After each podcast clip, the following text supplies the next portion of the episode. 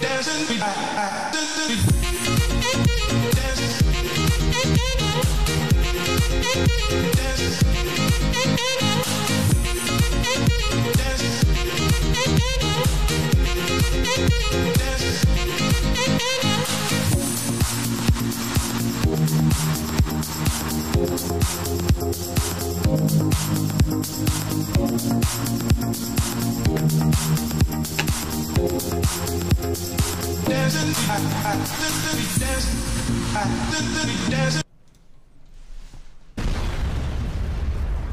What's up, What's levelin up? katsojat?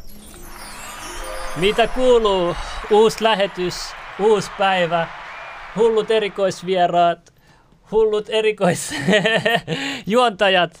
Ja tota, me päästään suoraan itse asiassa aloittamaan tätä lähetystä. Kiitos kaikille, että olette paikalla. Muistakaa laittaa yläpeukku, että algoritmi toimii, kaikki toimii. Tässä tulee jo nyt hyvä lähetys, me tiedän tämän. Tässä tulee nyt hyvä lähetys, joten olkaa ihmeessä tässä kuulolla. Ja ihan ensiksi mä haluan esitellä meidän vieraan YouTube-kanava Myytin kertoja. Tervetuloa paikalle. Ei, kiitos, kiitos, kiitos paljon. Mukava olla täällä. Mä oon katsonut, että teillä on arvovaltaisia vieraita ollut lähetyksissä, niin kiva liittyä joukkoon. Kiitos, kiitos. Ja meillä on tänään paikalla uusi juontaja, ja mä annan hänen esittää itse itsensä. Joo, eli tota, mä oon uusi juontaja ja levelin director Nikolas a.k.a. Dabos. Ja tota, ei muuta kuin tota, juttuun mukaan vaan ja tota, kiitos kun saan olla täällä. Kiitos, kiitos. Uh! Okei.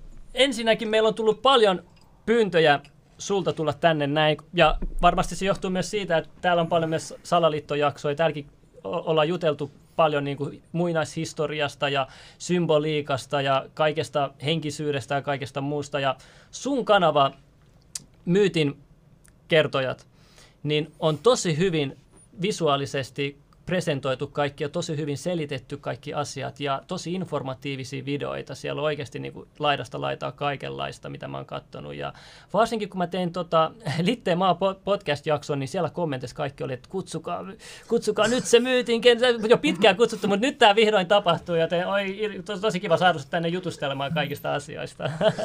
Hyvä, kiitos, kiitos. Hassu, että se tuli siinä yhteydessä. Mulla on tota, ton, ton YouTube-kanavan lisäksi, niin mulla on Fase-ryhmä ja, ja tota, tämä on rujoa sanoa, mutta siellä on kielletty litteämaa keskustelu kokonaisuudessaan.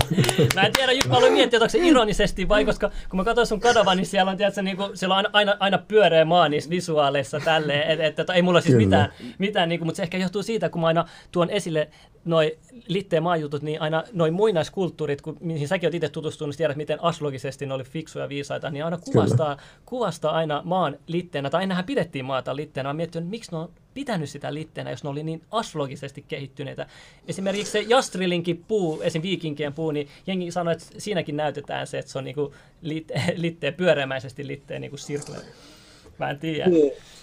Kyllähän me varmaan aika kauan ollaan oltu tuollaisen oman perseption vanki, että se mitä näkee, niin sitä myöskin saa. Ja, ja tota, eh, en mä sitten tiedä, onhan tuolla olemassa mahdollisesti niin kuin tietämystä myöskin aurinkokunnasta ja pyöreistä kappaleista, mutta kyllähän se pääsääntöisesti litteänä on esitetty. Se on helpompaa niin. Niin, on se helpompaa ymmärtääkin, niin, mitä silmät näkee. Tasasta maata, Kyllä. litteitä, ei me nähdä kaarevuuksia tai mitään muuta ennen kuin semmoinen tulee eteen. Ja itse asiassa tämä liittyy ihan nykytieteeseenkin, että, että meillä on tiettyjä mallinnuksia, esimerkiksi ilmastomallinnuksia, mitä tehdään sen pohjalta, että helpompi laskea, koska, koska me saadaan litteälle maalle laskettua paremmin tiettyjä asioita, niin sitä käytetään ihan tieteessäkin, Aivan. vaikka se, vaikka se on vähän niin kuin ristiriitaista sen kanssa, mitä, mitä meillä on. se on niin mielenkiintoista tuo teknologia, että et just niin kuin pidettiin liitteenä, kunnes tuli kaukoputket. Sitten nähtiin, että hei, laiva katoo horisontin taakse. Kunnes sitten tulee vielä kehittyneemmät ja sitten sä katsot, että hei, se, se, se tuleekin takaisin, kun sä vielä zoomaat enemmän jollain ta- tarkemmalla laitteella. Periaatteessa sama teknologia, joka näyttää jonkun tietyn niin kuin asian, niin sitten se voi muuttuukin, kun se teknologia vielä kehittyy enemmän. Niin, missä niin, vika, missä nimenomaan, anteeksi, että mä keskeytän, mutta tuossa, tuossa kun puhutaan dimensioista, eri ulottuvuuksista, niin mehän olemme hyvin rajoittuneita siitä, että mitä me ymmärrämme tai edes yritämme ymmärtää. Olisikohan se ollut Karl Sagan, joka aikanaan esitteli hyvin hienosti, se on, se on todella pitkä selitys, mutta mä pidän sen lyhyenä, niin hän vertasi meitä käytännössä sellaiseen olentoon, joka elää kahdessa dimensiossa. Eli, eli tota, on kä- käytännössä ihan täysin litteet.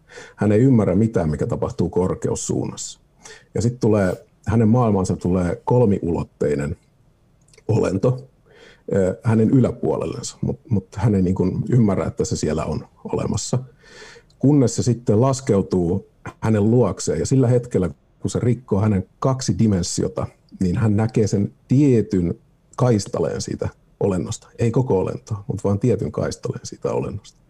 Ja sitä mukaan, kun se laskeutuu se olento, niin se näkyy niin kuin pikseliraja tai kerros, kerrokselta. Viipalekuvana. Mutta me voidaan, niin kuin, tämä kun viedään, tuodaan niin kuin meidän kolme dimension maailmaa, ja se on seuraava ulottuvuus, niin voi olla, että me emme ymmärrä jotakin, mikä tapahtuu samalla tavalla. Me näemme vain osan jostakin suuresta kokonaisuudesta. Sen takia, että ulottuvuus ää, rajoittuu meidän, meidän kyvyssämme nähdä sitä. Onko se hyvä esimerkki, mitä ollaan käytetty esimerkiksi, jos muurahainen olisi kaksulottuvuus ja sitten sä laitat sormen se eteen, niin eihän se sun sormeen näe, vaan se, sille se on niin kuin pylväs, joka tulee eteen tai jonkinlainen vaan pyöreä e- muotoinen esine. No joo, periaatteessa kyllä. Vähän, vähän eri asia, mutta joo, toimii se noin. joo, joo, okei. Okay.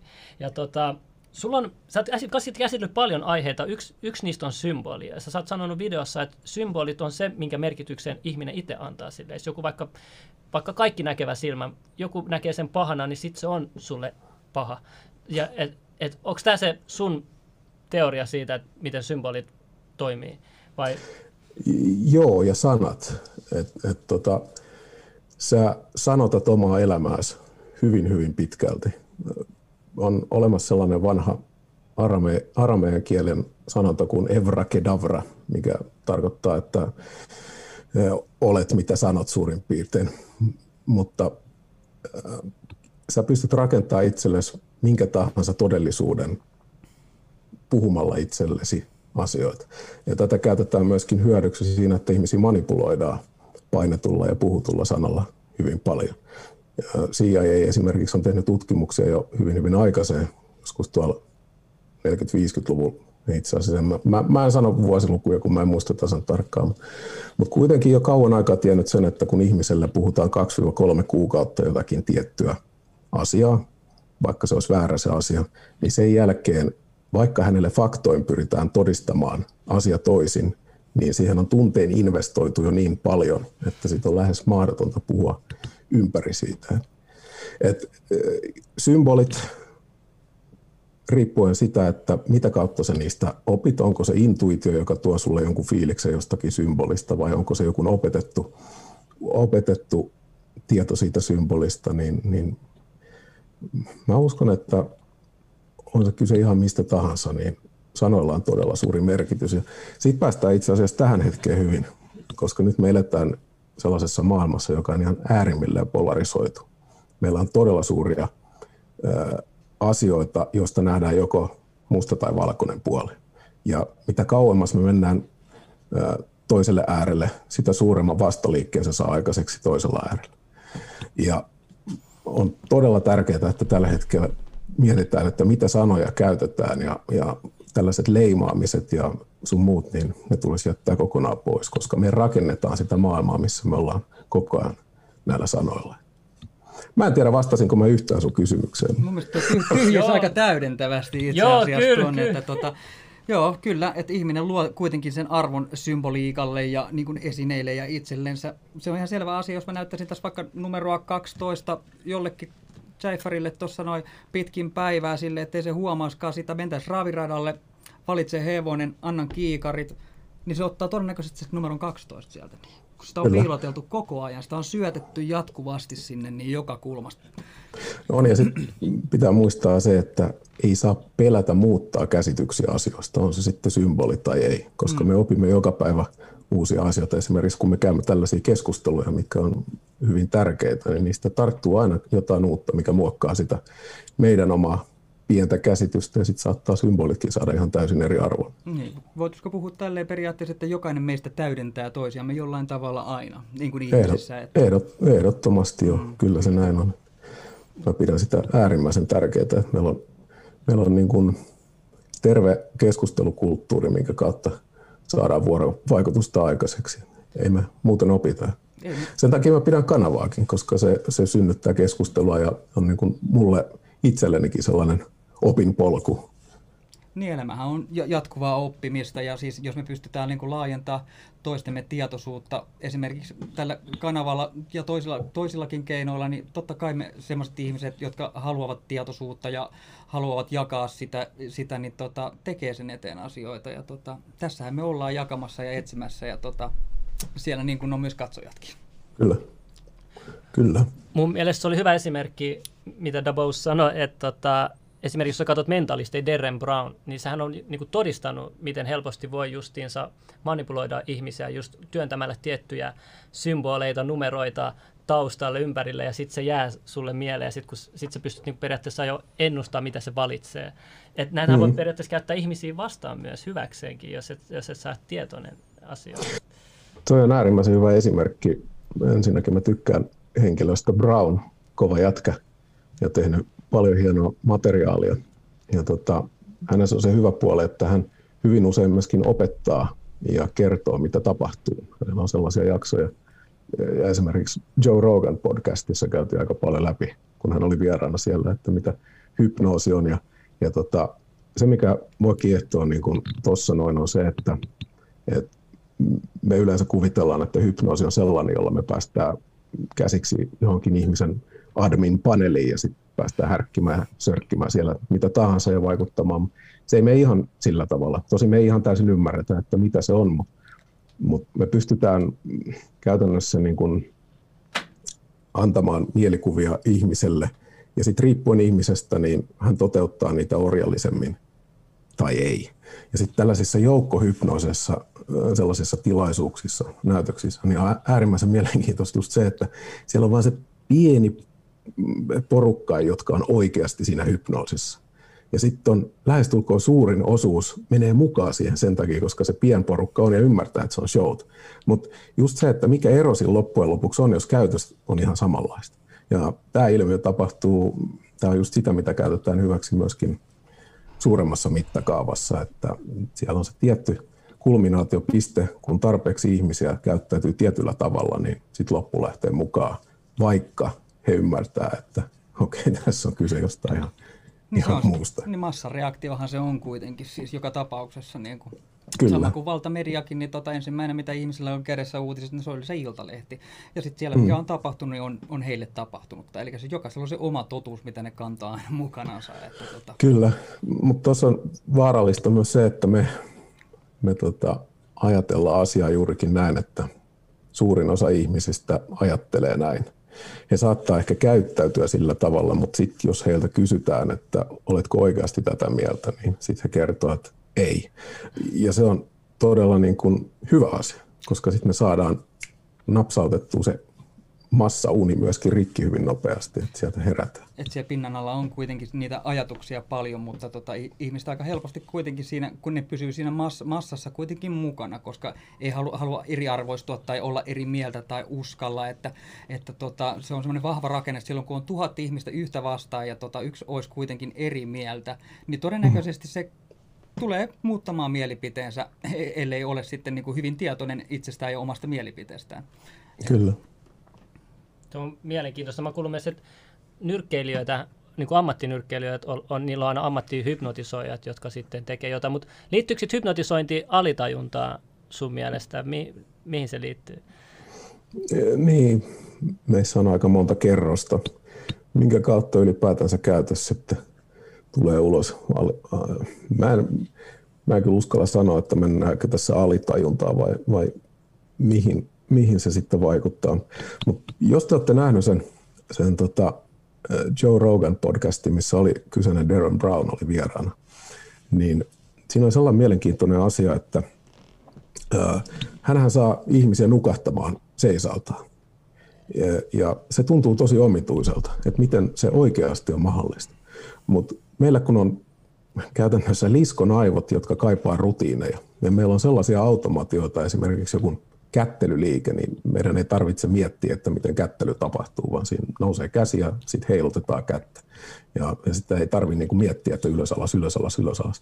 Ja kun sä keskeytät ihmisen sellaisessa automaatiossa, jollakin, mihin se ei ole ollenkaan tottunut, niin sä oot täysin valmis syömään mitä tahansa. Ja sillä hetkellä, kun sulle, sulle tulee käsky, että sleep, niin sit... Programmit. Kyllä. Joo. Okei, eli se menisi niinku liskoaivoihin.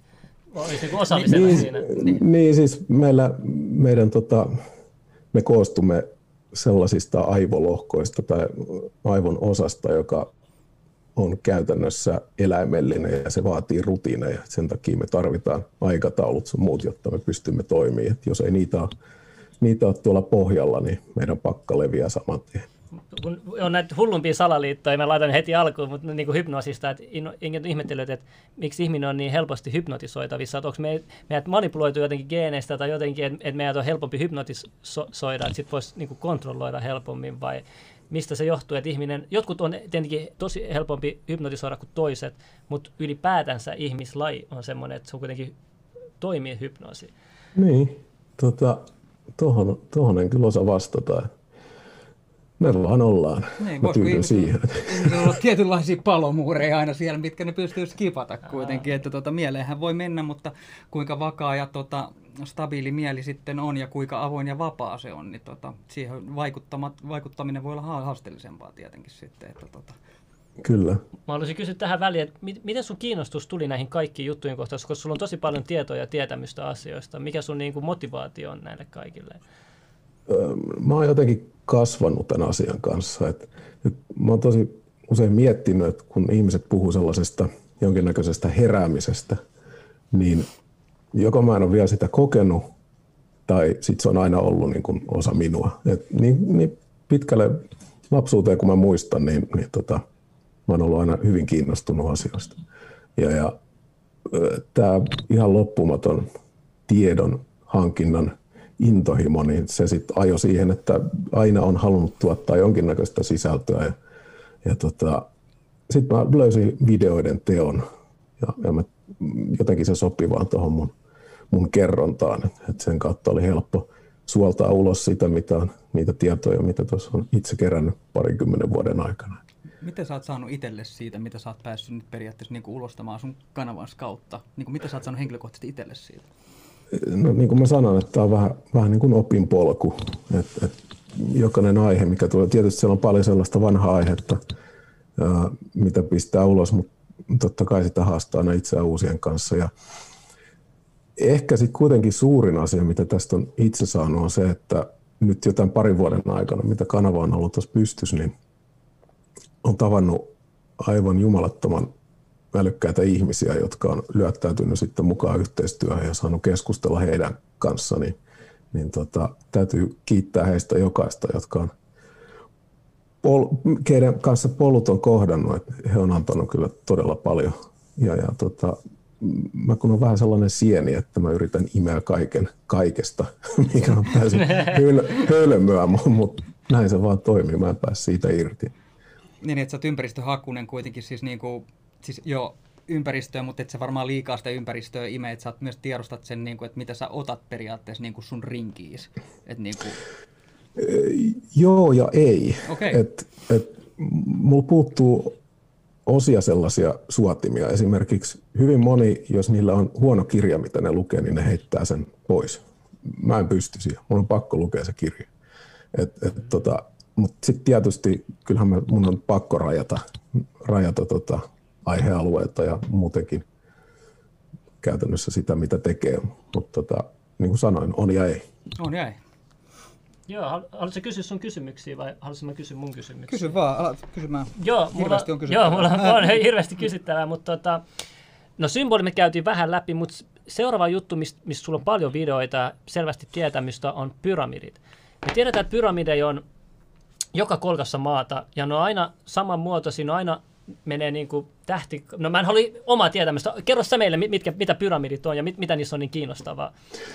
Ensin täytyy määritellä, että mikä meille on pyramidi, että tarkoitetaanko tällä niin kuin rakennettua pyramidia. Joo, muinaiset vanhat rakennukset, esimerkiksi Majojen eh, Teo, mä saan lausua sitä kaupunkia. Teotihuacan. Joo, Teotihuacan pyramidit on tosi samanlaiset, niin kuin ne on äh, tota, Orion tähdistön mukaan sijoitettu. Samahan on Gisan pyramidin, Keopsin ja ne kaksi siinä vieressä on myös Orionin mukaan, ja ne on ihan eri puolilla maata. Ja sitten Kiinassakin on piilotettuja pyramideja, näkyy kartasta, kun katsoo, var, varmasti oot, oot en kuullut siitä. Ja sitten Bosniasta mä en tiedä, se on vähän, siitä on kaikenlaisia teorioita, mutta mut miten nämä tämmöiset muinaisajan ää, sivilisaatiot oli samanlaisia rakennuksia, samanlaiset, sama, osoittaa samaa tähdistöä. Miten, mm. miten se on mahdollista? Tätä mä oon miettinyt todella pitkään, enkä mä tiedä, onko mun siihen muuta kuin omia oletuksia, että kyllähän on mielenkiintoinen asia. Moni tuntee varmaan niin sanotun vanhan päivän tasaajan.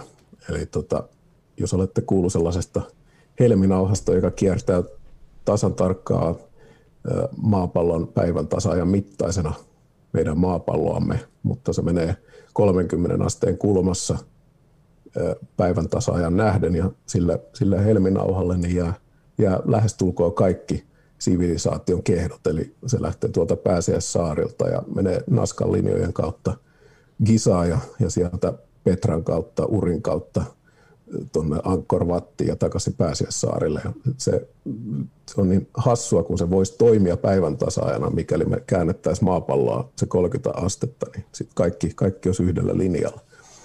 Et tää on, me eletään sellaisessa maailmassa, mikä on joko täynnä aivan käsittämättömiä sattumia, tai sitten meillä on jotakin paljon suurempaa tapahtunut täällä. Joko meillä on jotain sellaista muinaista, mistä meillä ei ole minkäännäköistä tietoa, että me elämme muistin menetyksessä tällä hetkellä. Ja tarkoitan sillä, että jotain muinaista, joka on rakentanut tai rakennuttanut näitä vanhoja pyhättöjä. Tai sitten toinen vaihtoehto voi olla se, että meillä on, meillä on ihmisillä on ollut vaikka ennen parempi yhteys, henkinen yhteys toisiinsa, että meillä on, meillä on niin kuin yhteinen tietoisuus täällä näin, ja sitten sit olemme keksineet tiettyjä asioita samaan aikaan, ehkä tiedostamatta niitä, niitä että okei, okay, minkä takia tätä tehdään. Se, se on yksi vaihtoehto. Mutta tuosta Kiinasta, siellä on 145 niitä pyramideja on. Hippanen määrä. No joo. Ja, ja, ja tota, niissä on sellainen ha, hassu asia, että ne on suunnattu, mä en nyt tiedä, tiedä että kuinka moni on suunnattu, ne, ne on suunnattu siis kahteen pääsuuntaan, ihan kaikki pyramidit. Mä en tiedä sitä jakaumaa, että onko se 50 prosenttia, 50 prosenttia vai mikä se on, mutta kahteen, kahteen suuntaan. Mikä on ihan täysin käsittämätöntä, että minkä mukaan on suunnattu. Kun sä puhuit tuosta noin, että Orionin tähdistöä löytyy. Se voi olla, että se on Orionin tähdistö. Toiset debatoi, että se olisi tuo Denebin tähdistö, joka, mutta ihan sama, jonkun mukaan on joka tapauksessa rakennettu ja se toistuu ja toistuu se sama kaava. Mutta nämä Kiinan 145 pyramidia, niin niillä on kaksi pää, pääsuuntaa. Ja tuossa tuli, kesällä tuli sellainen tutkimus tai työryhmä eteen, joka toimii pseudonymillä Mario Bildreps. Ja, he on löytänyt he on tutkinut tällä hetkellä yli 800 muinaista rakennelmaa. Ja he on löytänyt viisi pääsuuntausta globaalisti maailman vanhoille rakennuksille. Ja nämä viisi solmukohtaa, niin ne muodostaa Grönlannin leikkaavan meridiaanin, niin viisi pistettä sinne. Ja, ja tätä ihmetellään todella suuresti, että minkä takia, että miten tällainen sattuma voi olla, että jos sä lähdet katsomaan niiden rakennusten pääsuuntauksia, ja, ja sitten sä löydät viisi solmukohtaa yhdellä meridiaanilla. Täysin käsittämättömiä asioita. Ihan hullu.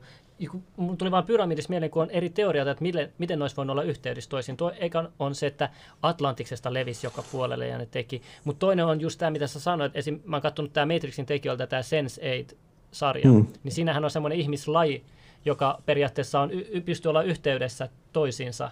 Ja sitä kautta sitten voi vaihtaa tietoa tai muuta.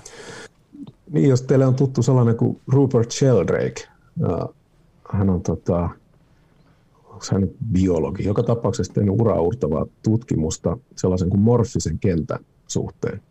Eli tämä on käytännössä sellainen muistikenttä, lajimuisti ja, ja tota, kenttä, jota käyttää jokainen laji maapallolla, mutta sen kautta pystytään olemaan myöskin yhteydessä niin kuin vaikka, no puhutaan telepatiasta jossain määrin. Ja hän on tehnyt paljon tieteellisiä kokeita siitä, että kuinka meillä vieläkin on, on yhteys. Ja ne on tieteellisesti merkittäviä. Esimerkiksi se, että valitaan ihminen ja hän saa valita neljä läheistä ihmistä, joiden kuuluu soittaa seuraavan viikon aikana hänelle.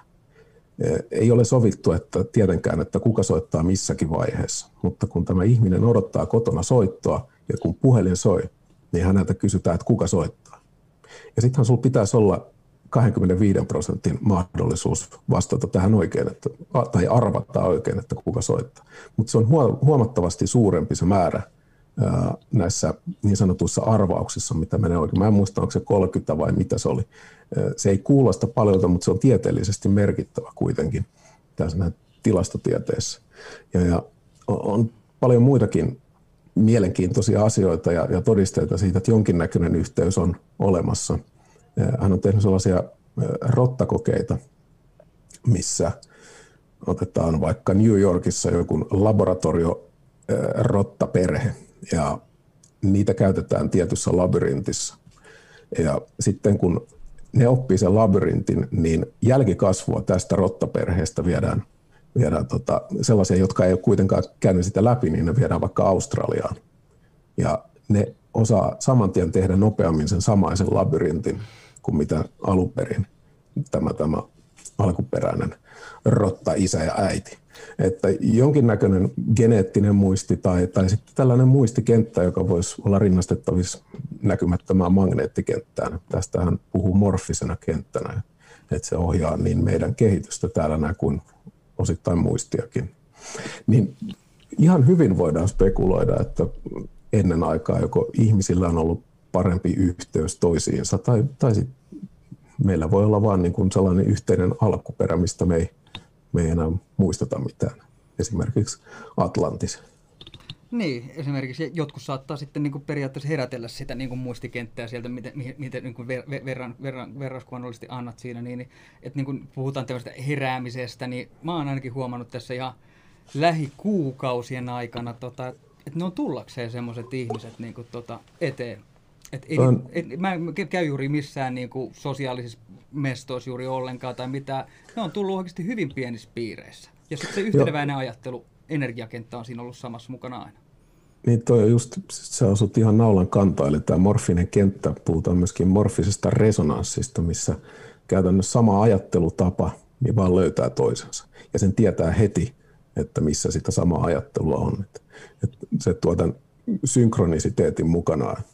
Kyllä mä allekirjoitan tuon. Kyllä, kyllä. Aika marginaalistahan se on, mutta siis tota, marginaalihan pitäisi aika usein katsoa, koska sielläkin löytyy sit totuksi, kun ihmiset katsoo aika sitä suurta kuvaa aina. Sitten jää ne pienet pienet marginaalit jää aina niin kuin tuota katsomatta. Niin, to, joo, itse asiassa tuossa tehdään äärimmäisen suuri virhe, jos me katsotaan jotain vaikka Gaussin normijakaumaa, missä suurin osa jää, jää nimenomaan tota, siihen keskelle. Mm. Ja sitten puhutaan vaikka niistä 5 prosentin ääripäistä, niin kaikki ilmiöt on moninkertaisia aina niissä ääripäissä.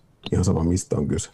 Et, et se niin kuin meiltä vähän katoaa. Silloin meiltä jää paljon. Mitä, mitä sitten, vaikka se on vain 5 prosenttia? No ne 5 prosenttia on vaikka tuhat kertaa rikkaampia tai köyhempiä kuin kukaan muu. Kaikki niin, ilmiöt nimenomaan. kärjistyy ääripäissä. Me jäädään pois siitä tiedosta tavallaan Kyllä. Kyllä. mitä mieltä sä oot tota, vielä tuosta pyramidista, kun opetussuunnit, koulussahan opetetaan, että orjat on rakentanut pyramidin ja että se on kaikki tehty Faaran erin aikana, kaikki ne kuusi miljoonaa kiveä, mä en tiedä kuinka monta tonnia ne yksi, jokainen kivi painaa ja, ja onko se sun mielestä mahdollista se koulun versio, mitä on opetettu pyramidin ra- rakennuksesta? Ää, no jos puhutaan... Siis puhutaan meidän on nyt sitä niin Gisan, Keopsin, Gisan, joo, Gisan, Gisan Keopsin. Gisan, Gisan pyramideista, niin siitä mä oon ihan täysin varma, että, että tai tämä on siis minun mielipiteeni.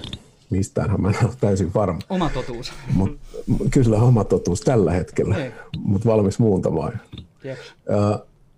Ne Kufun tai Keopsin pyramidin ulomaiset lohkareet, niin on ihan satavarmasti Kufun sinne viemiä. Et ne on radiohiili ajoitettu, sieltä on 15-16 koetta otettu ja, ja tota, niistä on saatu niin yhtenäiset tulokset, että ne on ihan varmasti Kufun aikaisia. Mutta se mitä on, on niiden alla, niin siitähän meillä ei ole minkäännäköistä varmuutta. Et jos Kufun pyramidiakin katsoo, niin siinä näkyy ö, hetkinen, pohjoissivulla näkyy käytännössä sellaiset rampit, jotka menee ylös, mikä muistuttaa hyvin paljon tällaisen sumerilaiselta zigguratilta. Et, et siellä saattaa olla ihan jotain muuta tämän, näiden päällimmäisten kerrosten alla. Mä en, mä en syö sitä, että, että oli sitten kuinka paljon työvoimaa tahansa, niin se, että oltaisiin se 2 miljoonaa 300 000 kiveä saatu roudattua Gisan tasangolle Kufun pyramidien varten hänen elinaikana, mä en muista oliko se arvioitu, että se oli 29 vuotta vai 12 vuotta vai mikä ikinä se olikaan se tota, aikajana, milloin se olisi pitänyt rakentua. En, en yksinkertaisesti näe sitä mahdolliseksi. Kun, jos me mietitään, tämähän on hyvä teoria, että esitetään, että he ovat tehneet hiekkaramppeja, mitä pitkin he on vetänyt niitä suuria lohkareita sinne ihan 140 metrin korkeuteenkin. Siitä jokainen, joka osaa matematiikkaa, voi laskea, että kuinka pitkä se hiekkaramppi pitäisi olla, jos mietitään, että ihminen jaksaisi jotain neljän, viiden tonnin lohkaretta maksimissaan 10 asteen kulmassa vetää ylös, niin se jatkuu naapuri, Se jatkuu. naapuri mantereen puolelle se hiekkaramppi. Jeps.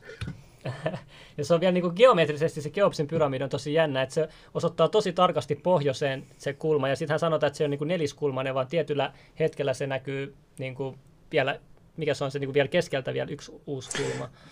Niin, siinä on jokaisella sivulla on keskellä, niin se on käytännössä niin kuin kahdeksan kulmanen. Joo. Eli jokainen, jokainen sivu menee hiukan sisäänpäin. Ja se on ihan rakennustekninen syy vaan, että, että tota, se, että, että miten he on tiennyt sen, että se pysyy koossa sillä tavalla, niin on ihan uskomatonta, mutta se on ihan rakennusteknisistä syistä, niin se, se pysyy parhaiten koossa, kun ne on vähän niin kuin sisäänpäin. Sun pitää käydä ridaamassa siellä aavikolla siis oikeasti. Mä kävin kanssa Giisassa. Siis mä haluan käydä niin Joo. paljon, mä en ole vielä Siis se on, se on tota, kyllä siellä huomaa suoraan niin kahdeksan, kahdeksan tota kulmaa sieltä. Niin. Joo. Ja tota, se on rakennustekninen juttu ja tota, siihen, siihen on vaan voinut semmoiset, jotka on ammat, ammattirakentajia siihen aikaan. Kyllä. Joku oli laskenut, että kestäisi 12 vuotta, mikäli siirrettäisiin, hetkinen, mitenkään se laskelma meni? Ehkä on parempi, että mä en esitä sitä, jos se menee, menee ihan päin. Mä mietin, että. Suomessa kauppakeskuksen valmistamiseen menee saman verran aikaa, mitä sitten kouluteksteissä laitettu, että se Keopsin pyramidi on tehty. Niin, Kyllä. Joo, Kyllä. ja sitten siinähän on myös niinku paljon pyhää geometriaa siinä pyramidissa. Ja sitten toinen, mitä Ingi on ihmetellyt, on se, että se koordinaatti on sama kuin valonnopeuden koordinaatti. Että onko se sitten ihan puhdas sattumaa vai... Niin, toi on, toi on tota sellainen, niin kuin mä sanoin, että meillä tämä koodatussa maailmassa, missä on tahalla sattumia vaikka kuinka paljon. Mutta joo, toi valonnopeus, tietysti se ei ole sitä, ei kun hetkinen, joo, kummin, mä en muista, että oliko se tota, pituus- vai leveysasteella. Taisi olla leveysasteella. Niin, sitten se olisi niin kuin, joo, se taisi olla silleen, että se on niin kuin kiveen hakattu, että se on ihan sama, sama tota, se on niin juuri oikealla paikalla. Ei, eihän tollasille, jos noita alkaa spekuloimaan, että minkä takia, niin se menee ihan täysin naurettavaksi se spekulaatio, koska ei, et sä löydä sille mitään järjellistä selitystä, minkä takia näin. Ja mistä me, meillä on niin kuin, käytännössä valonnopeus on tällä hetkellä linkitetty metriin, mistä he olisivat ikinä tiennyt, että tämä tulee olemaan se mitta-asteikko, millä se tehdään. He, heillähän oli kubitit käytössä siellä, mitkä oli noin 52 senttiä. Ja, ja no, on, mittasuhde on nyt mitä on. Mutta mut tietysti, jos me mietitään, Sumerithan antoi meille tuollaisen seksagesimaalilukujärjestelmän, kantalukujärjestelmän, missä on 60, ja, ja sillä me mitataan aikaa ja, ja tota, geometriaa käytetään, niin jos, jos me mietitään, että Sumerista olisi tullut kyseinen tieto, niin, niin silloin se menisi myöskin meidän koordinaatisto ja geometrian kautta.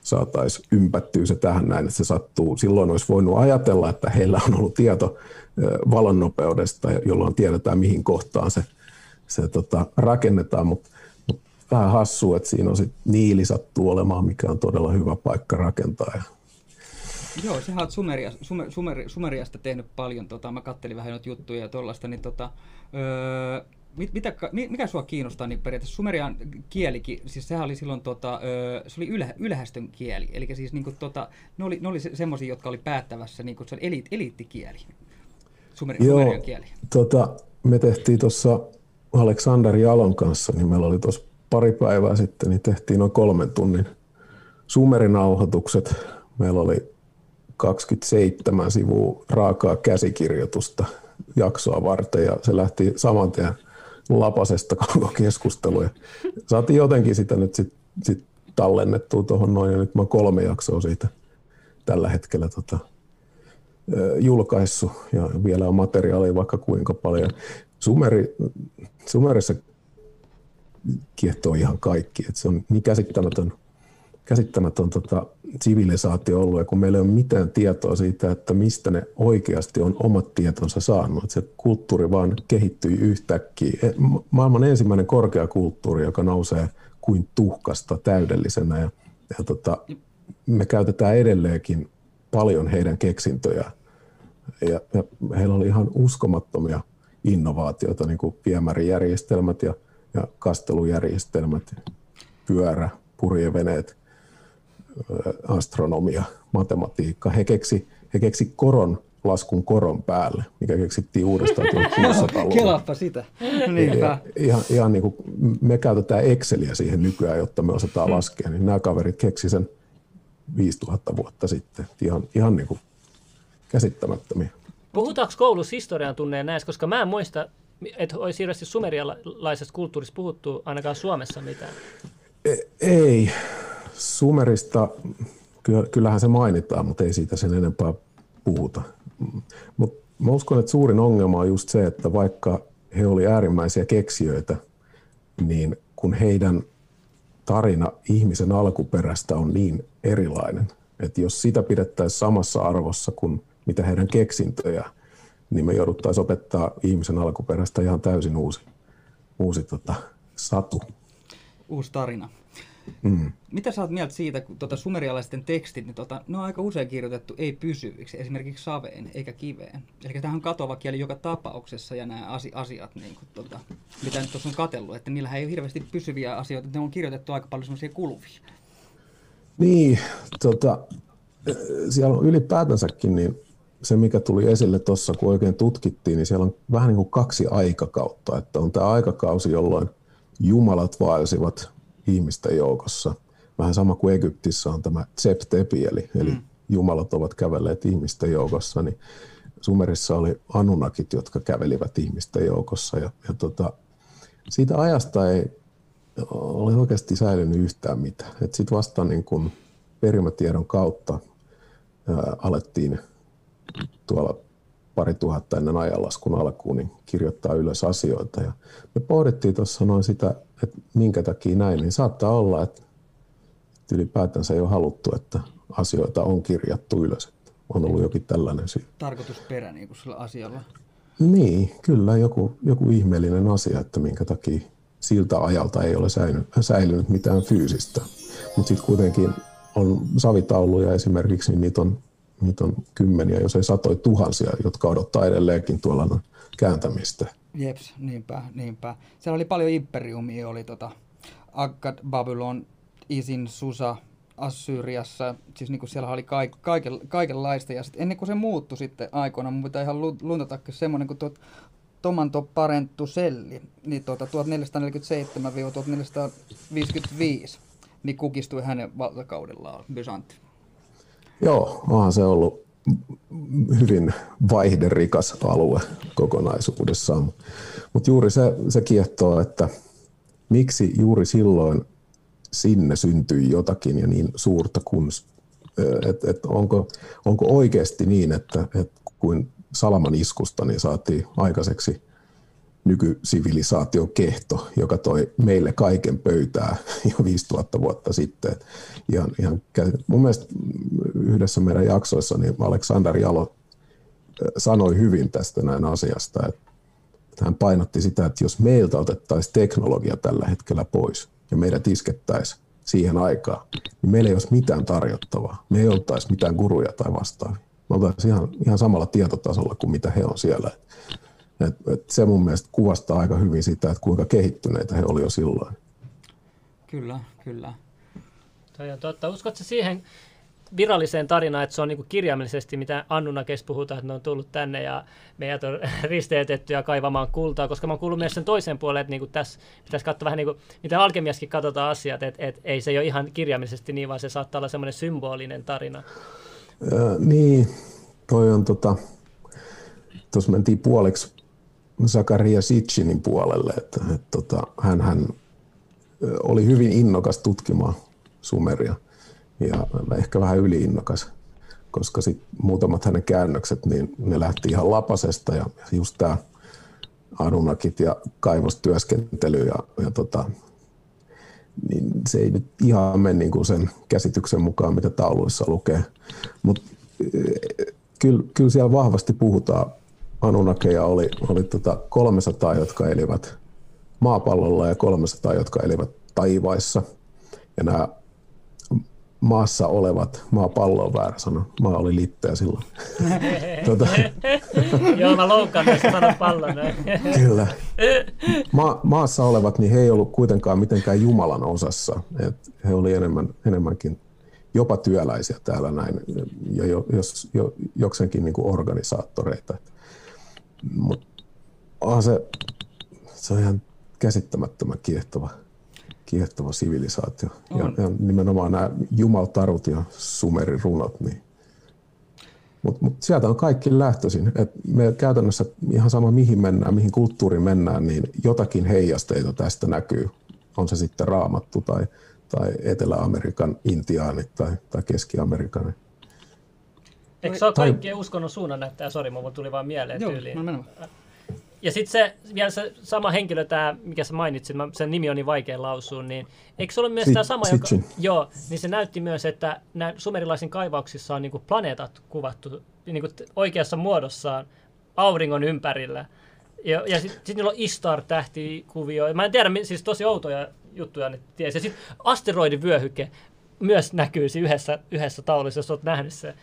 Ja mä oon sen taulun nähnyt, mä en ihan tasan tarkkaan muista, mikä tulkinta siitä oli, mutta eiköhän se ollut juuri se taulu, mistä Sitchin sai tämän Nibiru-ajatuksen, että siinä näkyy yhdeksäs planeetta ja, ja tota, että Anunnakit olisivat Nibirusta kotoisin sieltä saapuneet. Joo. Istar Inanna, kahdeksan sakarainen tähti. Mitä, mitä se kertoo sulle, tai mitä ajatuksia se herättää susta, mitä sä oot niin löytänyt siitä niin researchista, mitä sä oot tehnyt? Niin kuin? Nyt, nyt mun tekisi mieltä sanoa, että, että tota, katsokaa, katsokaa tuleva jakso, koska me, me ollaan okay. vastikään pääsemässä. Me ollaan niin käsitelty tällä hetkellä kolme jaksoa pistetty ulos. Ja siellä ollaan käyty läpi, että mistä tämä kulttuuri tuli ja, ja tota, vähän vaihtoehtoteorioita, veden, vedenpaisumusta tai tulvamyyttiä ja seuraavaksi tulee luomiskertomus, mutta sitten viimeiseksi niin me tehdään sellainen – katsausta itse asiassa Alexander tekee, koska hän, hän on niin kuin spesialisti siinä, siinä niin miten se heijastuu tämän hetken ää, maailmaan. Niin, niin siellä vastataan tuohon kysymykseen niin täydellisesti, että mä, mä, mä jätän sen niin herkku sinne. Ikävä nice. kyllä. Just hyvä. Ei mitään. Cliffhanger. Cliffhanger nimenomaan. Joo, jos, no mä voin jatkaa tästä. Tota, haluan mennä tähän näin äh, Suuman resonanssiin, koska sä teet tota, videon siitä. Sä oot sanonut, että se on niinku jonkinlainen luonnon pulssi. Ja sä oot ihmetellyt sitä, että miksi tämä ei opeteta koulussa, kun se on niin tärkeä. Haluatko kertoa katsojille, että mikä on Schumann resonanssi? Schumann resonanssi on värähtely, mikä syntyy maan kuoren ja ionosfäärin väliseen kaviteettiin, eli tilaa. Ja se syntyy sähköisistä ilmiöistä, eli ukkosesta käytännössä. Eli, eli tota, sen voi laskea siitä, että kuinka nopeasti valon nopeus kiertää maapallon, niin päästään noin, noin seitsemän puoleen hertsiin. Ja se on sellainen värähtelytaajuus, joka on meidän maapallon luontainen, me kuulemme sitä koko ajan. Ja tämä on hyvin sellainen mielenkiintoinen aihe, josta kaikki vaihtoehtoteoreetikot ja, ja tota, sellaiset, jotka tykkää tutkia, niin he seurailee Schumann resonanssia ja milloin siinä tapahtuu intensiivisiä piikkejä. Ja siitä on myöskin paljon sellaista väärää dataa tuolla liikkeellä, mitä on aika paljon pyritty tuossa noin niin kuin selittelemään, kun puhutaan siitä, että Schumann-resonanssin taajuus nousee ja laskee. No, se ei ikävä kyllä ole juurikaan mahdollista, että on siinä pientä luontaista muutosta, mutta jos se vaikka nousisi tai laskisi ihan hirveän paljon, se tarkoittaa, että meillä joka ilmakehä luhistuisi tai, tai yhtäkkiä se karkaisi tonne noin. Että sit siinä, siinä alueessa ionosfääri ja maankuoren välissä täytyisi tapahtua joku suuri liike, jotta se siellä liikkuva taajuus muuttuisi. Mikä se taajuus on? Onko se 372 hertsiä vai, vai mikä se on? Ja keskusteleeko tota, se on, ihmiset sen kanssa? Se on 7,82, kohan on se perustaajuus ja sitten mm. siitä on olemassa – olemassa useampikin niin kuin, mo- monikertainen, mitä, mitä, mitä, mitä nimellä. Tiet, tiet, tiet, tiet, ihmiset tuntee sen niin kuin kuvailtu, että tuntevat sen taajuuden.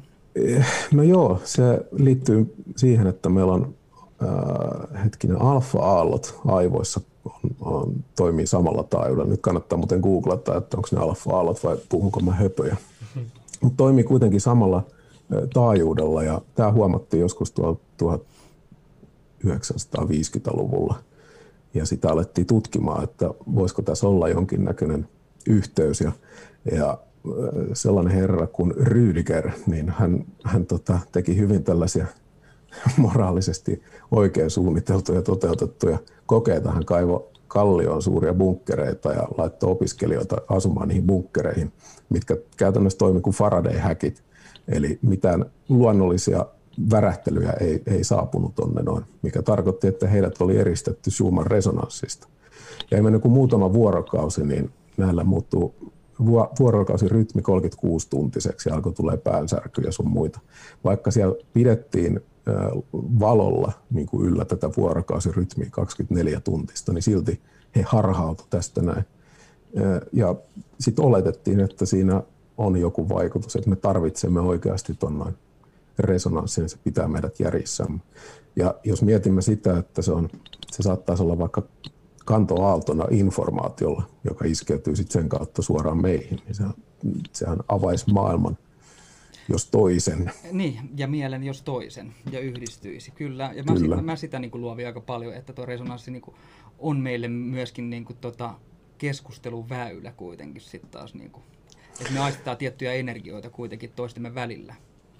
Kyllä, se, on, se voisi olla yksi osa tätä morfista resonanssia mm. tai morfista kenttää, niin. minkä kautta informaatio liikkuu. Mä oon kiehtunut aina se ajatus, että me, ole, me olemme enemmänkin vastaanottavia osapuoleja, jotka sitten me saamme idean. Tai siis jokainen luova ihminen tietää sen, että yhtäkkiä sulle syntyy idea jostakin, sä et tiedä yhtään mistä se tulee. Mutta sitten kun sä pääset siihen flowhun, niin sitten sit tapahtuu. Ja sitten taas vastakohtana se, että vaikka sä olisit luova ja sä kuinka yrität, niin sun saattaa olla sellaisia hetkiä, kun mitään ei yksinkertaisesti synny, että sä, sä tarvitset sen yhteyden johonkin. Tuttu, tuttu. Ja, mä en, ja mä en usko, että tämä tulee ainoastaan meidän sisältä, vaan me oikeasti saadaan sen muualta. Niin. Eihän meillä ole siis niinku tuota syntyjä, meillä ei ole prosessori, meillä ei ole kovalevy, meillä ei ole mitään, niin mistä se tietoisuus sitten niinku syntyy kuitenkin? Niinku, et me ollaan hyvin vähän tutkittu ihmisaivoja enemmän kuin tyyli ulkoavaruutta. Mä olen täysin eri mieltä. Me olemme biologinen kvanttitietokone, joka pystyy prosessoimaan vaikka mitä. Ihan, ihan alkaen sydämestä. Me, me olemme paljon kehittyneempi kuin ensimmäinenkään tällainen, minkä kautta me tässä keskustellaan. Ei, kyse ei ollut siitä, vaan kyse, kyse oli siitä, niin kuin, että tota, se, että, niin kuin, että kun me ollaan tutkittu paljon enemmän niin kuin avaruutta kuin ihmismieltä, mm. me ollaan panostettu enemmän siihen niin kuin resursseja. Niin, ehkä. Mä en Ehkä. välttämättä ole siitäkään ihan samaa mieltä, mutta saattaa olla, että on tullut julki enemmän tutkimuksia siitä, että mitä on tuolla noin. Ja, ja ne tutkimukset, mitkä olisi ehkä tärkeämpiä, niin ne, ne, ei, ne ei näy. Niin, tai sitten taas toistepäin. Nämähän asiat on just sellaisia, että kaikki voidaan tuoda esille tai jättää tuomatta. Että tota, mm. Eikö se hyvä esimerkki, jos se CIA just pari vuotta sitten julkaisemat kaikki noin telepatiatutkimukset ja siinä oli kaikenlaisia muitakin tutkimuksia, no. jos olet tutustunut niihin. Jonkin verran joo, kyllä. Ja periaatteessa näitä on tehty näitä tutkimuksia, mutta ne on ollut salassa ja ties kuinka paljon on vielä salassa, mitä ei tiedetä noista tutkimuksista. Mm. Niin ja sitten tieteelle täytyy aina nostaa hattua, että sehän pyrkii sen hetkisen parhaimman tiedon mukaan aina jonkinnäköiseen totuuteen, ei absoluuttiseen totuuteen, mutta se mikä me pystytään laskemaan ja mittaamaan. Mutta mut se tuo myöskin niinku ongelmat siinä, että ensinnäkin me tarvitaan, meidän täytyy olla hyvin reduktiivisia, että pystytään katsomaan pieniä asioita kerrallaan, niin pieniä, että me pystymme oikeasti mittaamaan ja laskemaan, mikä tarkoittaa, että meillä väkisinkin hukkuu suuria kokonaisuuksia. Ja tota, ihminen ehkä vähän tipahtaa tähän näin kategoriaan, että, jos me pyritään ymmärtämään meitä, niin me joudutaan katsomaan niin pieniä osa-alueita, niin pieniä kokonaisuuksia, että se, se saattaa olla mahdottomuus sitten ymmärtää, että mitä, mitä oikeasti meissä tapahtuu. Mutta mä uskon, että, että me mennään tuohon suuntaan koko ajan enemmän. Mulla on hyvin vahva mielikuva siitä, että me emme löydä itseämme joltain toiselta planeetalta ulkoavaruudesta, vaan me mennään sisäänpäin, pienempään päin. Se on niin kuin ihmiskunnan tulevaisuus mun pääkopan sisällä. Et, niin hieno pyrkimys esimerkiksi Elon Muskilla pyrkiä Marsiin ja, ja tota, tekemään sinne yhteiskuntia, niin mä uskon, että hän tulee huomaamaan, että se on täysin mahdoton tehtävä, koska huoltovälit kasvaa niin suuriksi ja meillä ei ole ikinä resursseja ylläpitää mitään tähtien välistä verkostoa, mutta meillä on resurssit, mikäli me ymmärrämme pienempää maailmaa, niin sinne me voimme mennä. Ja mä uskon, että koko maailman kaikkeus toimii samalla tavalla. Me mennään aina suuremmasta pienempään, koska se on, vaatii vähemmän energiaa. Universaali totuus ja se, niin kuin, että tota, me voimme kehittää itseämme aina. Kyllä, että tota, juuri näin. Mm, että kasvaa sisäisesti koko ajan.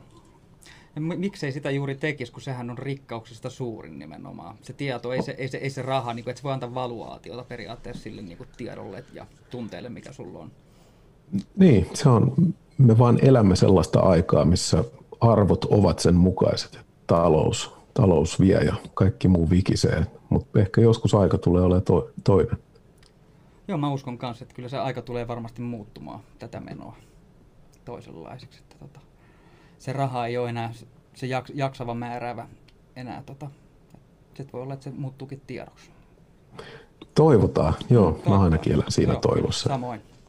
Ja meillähän on, meillähän on mahdollisuus siihen vaikuttaa. Kyllä, ja sitähän me tota, toivotaan ja tehdäänkin. Kyllä.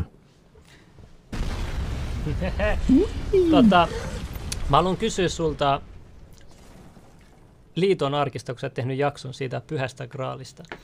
Kun tässäkin on myös mitä mä oon lukenut, kuullut, niin että liitonarki ei välttämättä ole fyysinen liitonarki, vaan se voi tarkoittaa jotain muuta. Mutta sitten toisaalta mä kuullut kaikki, että liitonarki pitää koko ajan mennä, mennä tota, itä, itä, itäsuuntaan koko ajan pyöri eri maista, ja, ja sitten lopulta se päätyy Israeliin, ja sitten on kaikki, että se on jossain piilossa täällä, ja sä oot puhunut ainakin tota, Etiopiassa on paljon tota, jos mä oikein muistan, oliko se Etiopia Afrikan maa, niin siellä on niin kuin eniten arvostetaan sitä liitonarkia. Haluatko kertoa, mikä sun mielipide on liitonarkki? Onko se myytti, onko sillä, voiko olla totuutta? Mikä on sun mielestä järkevin käyvä teoria, että missä se on, oli ja on, voi olla, jos se on fyysinen edes? Niin mä, mä uskon, että se on lähes tulkoon paras esimerkki siitä, että minkälaiset tällaiset vanhat tota, myytit ja, ja siis mahdolliset totuudet, mistä tulee sitten myöhemmin myyttejä ja, ja taruja. Meillä saattaa olla oikeasti sellainen konsepti, mikä on sekä henkistä että fyysistä mutta tällä hetkellä täysin olematonta. Et sitä ei tällä hetkellä enää ole olemassa. Ja, ja tota, niin kuin kaikki muutkin tosi syvälliset asiat, mitä muinaisuudesta tutkii, niin ei, ei tähän ole olemassa sellaista vastausta. Mutta, mutta mä uskon, että, että tota, on ollut aikaisemmin sellainen konsepti kuin, kuin liitto Jumalan kanssa, joka on, on sit, se saattaa olla yhtä henkilökohtainen kuin, kuin vaikka symbolin tarkoitus, mutta se on voinut aikaisemmin olla, olla jotakin hyvin suurta. Ja, ja jotta tämä muistettaisiin, niin siitä on tehty fyysinen asia, joka ei ole toiminut enää samassa merkityksessä, mutta se on ollut muistikuvana, symbolina sillä. Ja sitten tämä Etiopia liittyy siihen, että hyvin paljon puhutaan, että, liiton arkki olisi eksynyt, ryöstetty tai viety Etiopian aikana ja että se vieläkin olisi siellä. Ja jopa lähestulkoon tiedetään, että missä sitä pidetään ja huhutaan, että vartijat, jotka vartioivat tätä liiton arkkia, niin heitä joudutaan vaihtaa kolmen vuoden välein, kun tapahtuu kauheita, eli he, kuolee säteilystä sun muusta. oh, okay, mielenkiintoista. Liitoarkki katosi, niin silloin kaikki sirpaloitui. Mm. Graham Hancock on tehnyt siitä mielenkiintoisen kirjan. Olikohan se nimi Sign and the Seal? Mä en, mä en ole ihan varma muistanko oikein, mutta ihan to, todella niin kuin perehtynyt aiheeseen. Että se oli hänen ensimmäisiä suuria teoksia, kun hän journalistina toimi aikana. Niin hän tota, pyrki niin kuin kartoittamaan liiton arkiin matkaa ja Etiopian Aksumiin se päätyi. Okei. Tuosta Etiopiasta puheen ollen, uskot sä, että kaikki on alkanut alun perin Afrikasta? Että onko niinku ihmiset tullut Afrikasta vai onko se tullut jostain muualta? Äh, mun on hirveän vaikea uskoa, että kaikki olisi alkanut yhdestä kohtaa. Esimerkiksi mä oon teettänyt itsestäni DNA-testejä mussa ei ole yhtään afrikkalaista. Niin mä, mä en tiedä, mihin mun afrikkalaisuus on kadonnut. Sä käynyt maiheri, maiheri ottamassa vai? Vi, viikinkiä kyllä löytyy, mutta ei Afrikkaa. Mutta tota, en, en mä usko, että, koska meillä on niin paljon sellaisia, ää, meillä on hyvin varhaisessa vaiheessa hyvin monenlaista rotua ja se tuntuu uskomattomalta, jos, jos kaikki olisi lähtöisin yhdestä ja samasta, että olisi niin paljon variaatiota, koska genetiikka ei yksinkertaisesti anna myöden, että näin tapahtuisi. Ehkä on todennäköisempää, että Enki ja Enlil Sumerista niin testasi, testasi, että minkälaisia me saadaan aikaiseksi. Sellainenkin omi tuli. Kyllä. Niin, rodut on kyllä mielenkiintoinen juttu, että moni ei varmaan edes mieti, että niinku, mistä eri rodut on syntynyt. Mm. Niin, ja nekin vaatii aikaa, jotta, jotta saadaan jotakin uutta aikaiseksi laajassa, laajassa mittakaavassa. Et kyllä mä, mä tykkään elää tällä hetkellä, koska me ollaan, vaikka me luulemme ymmärtävämme paljon, niin me ollaan suhteellisen lasten kengissä kaiken. Me, me ollaan vasta niin kuin vähän avattu kirjoja, että katsotaan, että mitä tapahtuu.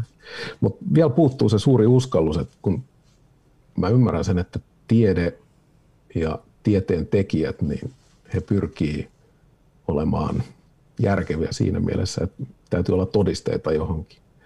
Mutta onneksi on niitä, jotka miettii aina vähän sen, sen laatikon ulkopuolelta ja uskaltaa härkkiä asioita. Heitä tarvitaan. Kyllä, ehdottomasti. Uh, joo, ja sitten tota, mä haluaisin kysyä, numerologia on aina kiinnostanut mua. Ja tota, sä oot tehnyt jakson 4.2. numerosta. Tähän sanotaan, se universumin numero yleisesti. Mutta haluatko kertoa, mitkä on mielenkiintoista, mitä sä oot huomannut numero 4.2. Ainakin tietyt tota, ähm, mikä tämä on, astesuunnat ja valokin liittyy. Haluaisin kertoa vähän, missä 4.2 esiintyy. No joo, 4.2, jossa puhut tuosta valoheijasteesta, esimerkiksi tuo sateenkaaressa, niin se on ihan, menee ihan fysiikan lakien mukaan, niin, niin se heijastuu 42 asteen kulmassa. Mutta mut tota, 4.2 on aika läpikäyty numero. Mä tykkään, mä tykkään enemmän mulle henkilökohtaisesti mä tykkään 3.3.3. Ja, ja tämä on itse asiassa sellainen, joka sai mut kiinnostumaan aikanaan Suomen muinaishistoriasta, kun mä en muista vuotta, mutta 2000 jotakin alkupuolella, niin mä eksyin sellaiselle foorumille kuin Hermeetikko. Ja siellä hääri Jukka Nieminen pääosissa moderaattorina ja hän on tehnyt sellaisen loistavan löydön, että hän, hän löysi suomalaisten kirkkojen... Joo, kivikirkko. Niin, tällaisen le, periaatteessa leilinjan, joka lähtee tuota Lauhavuorelta ja menee Kaakkoon Porvoon suuntaan. Ja tota, sitten on sellaisia verkostoja, missä kirkot on 33,3 kilometrin päässä toisistaan. Ja, ja se on sellainen numero, mikä on vienyt mut monille, monille seikkailuille. Muun muassa mä kiinnostun niin paljon tuosta noin kirkkoverkostosta, että mä kun olen alun perin tuota Pyhtäältä Kotkan vierestä kotosi ja, ja tota, olin tutkinut siellä vähän paikallishistoriaa, niin olin löytänyt muutamia viitteitä siitä, että Pyhtään munapirtissä on joskus ollut joku vanha kappeli, munkkikappeli. Mä katsoin lähistöltä niin kolme lähintä vanhaa kivikir- tai kirkkoa ja piirsin niistä 33,3 kilometrin säteellä olevat noin, noin, noin ympyrät tai kehät. Ja se kohta, missä ne, ne yhtyi, niin mä menin sinne ja sieltä löytyi Pyhtään munapirtin kappeli. me, käytiin, me käytiin kenttäretkellä arkeologi Timo Miettisen kanssa ja, ja mm. tota, ikävä kyllä Pyhtään kunnalla ei ollut silloin rahoja lähteä tekemään mitään koeporauksia, mutta hyvin todennäköisesti löydettiin Paadisten luostarin tällainen munkkikappeli, missä munkit saapuivat pitämään lohi, lohiapajia tuolla noin Kymen, tämän, suu, mikä tämä on, suulla. Joo. Joo, siis mä olisin mennyt just noihin kivikirkkoihin just siitä 33 etäisyydestä, kolme, mutta no mennään sitten, kun ollaan tässä Suomen historiassa, niin mennään sitten suoraan siihen. Tota, no, me, no, mitä me tiedetään on ainakin, että Suomessa on ennen vanha ollut niin kuin samaaneita poppamiehiä, vahvojakin sellaisia. Ja sä oot puhunut siitä, että voittojen kirjoittama historia, että Suomea vähätellään ja täällä on ollut viikinkien äh, miekkoja. Oliko se, mikä se oli, oliko se toisiksi joku miekko? Mä muistan, mikä se oli. Äh, joo, viikinki aikaisia miekkoja on Suomesta löytynyt kolmanneksi eniten, mikä on, on niin kuin ristiriidassa siihen, että siitä on kirjoittanut Mikko Moilanen hyvän kirjan – ja, ja niitä on löytynyt joku 430 kappaletta tällä hetkellä. Ja olisiko ollut niin, että Tanskasta vai Norjasta, no kaksi, kaksi tota maata joka tapauksessa, missä oli enemmän, ja toisessa niistä, niissä oli vain tuhat.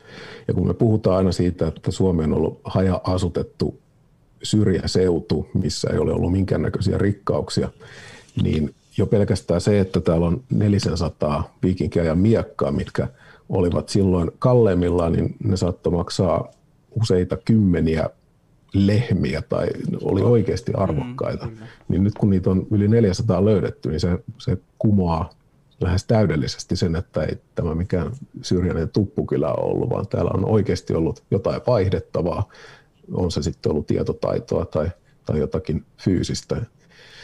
Ja, ja no, niin, siis onhan Sanota... paljon löytynyt, mäkin harrastan metallietsintää, tämmöistä piippausta, niin kyllähän sekin kertoo, että täältä löydetään niin viikinkaikaisia sormuksia, löydetty Espoon kuninkaan kartanosta, löydettiin sieltä 1200 vai 1400-luvun niin tota, Ruotsin kuninkaalliselle kuuluva sormus. Ja Joo. kyllähän tätä on, niin kun tota, joet on ollut korkeammalla, niin se on mennyt jokilaivoin, on kuihtunut, tiedätkö, ollut väyliä hirveästi, mutta se on tosi mielenkiintoinen ha- harrastus, koska historia kiinnostaa, niin siellä hallinnossa tulee kateltua.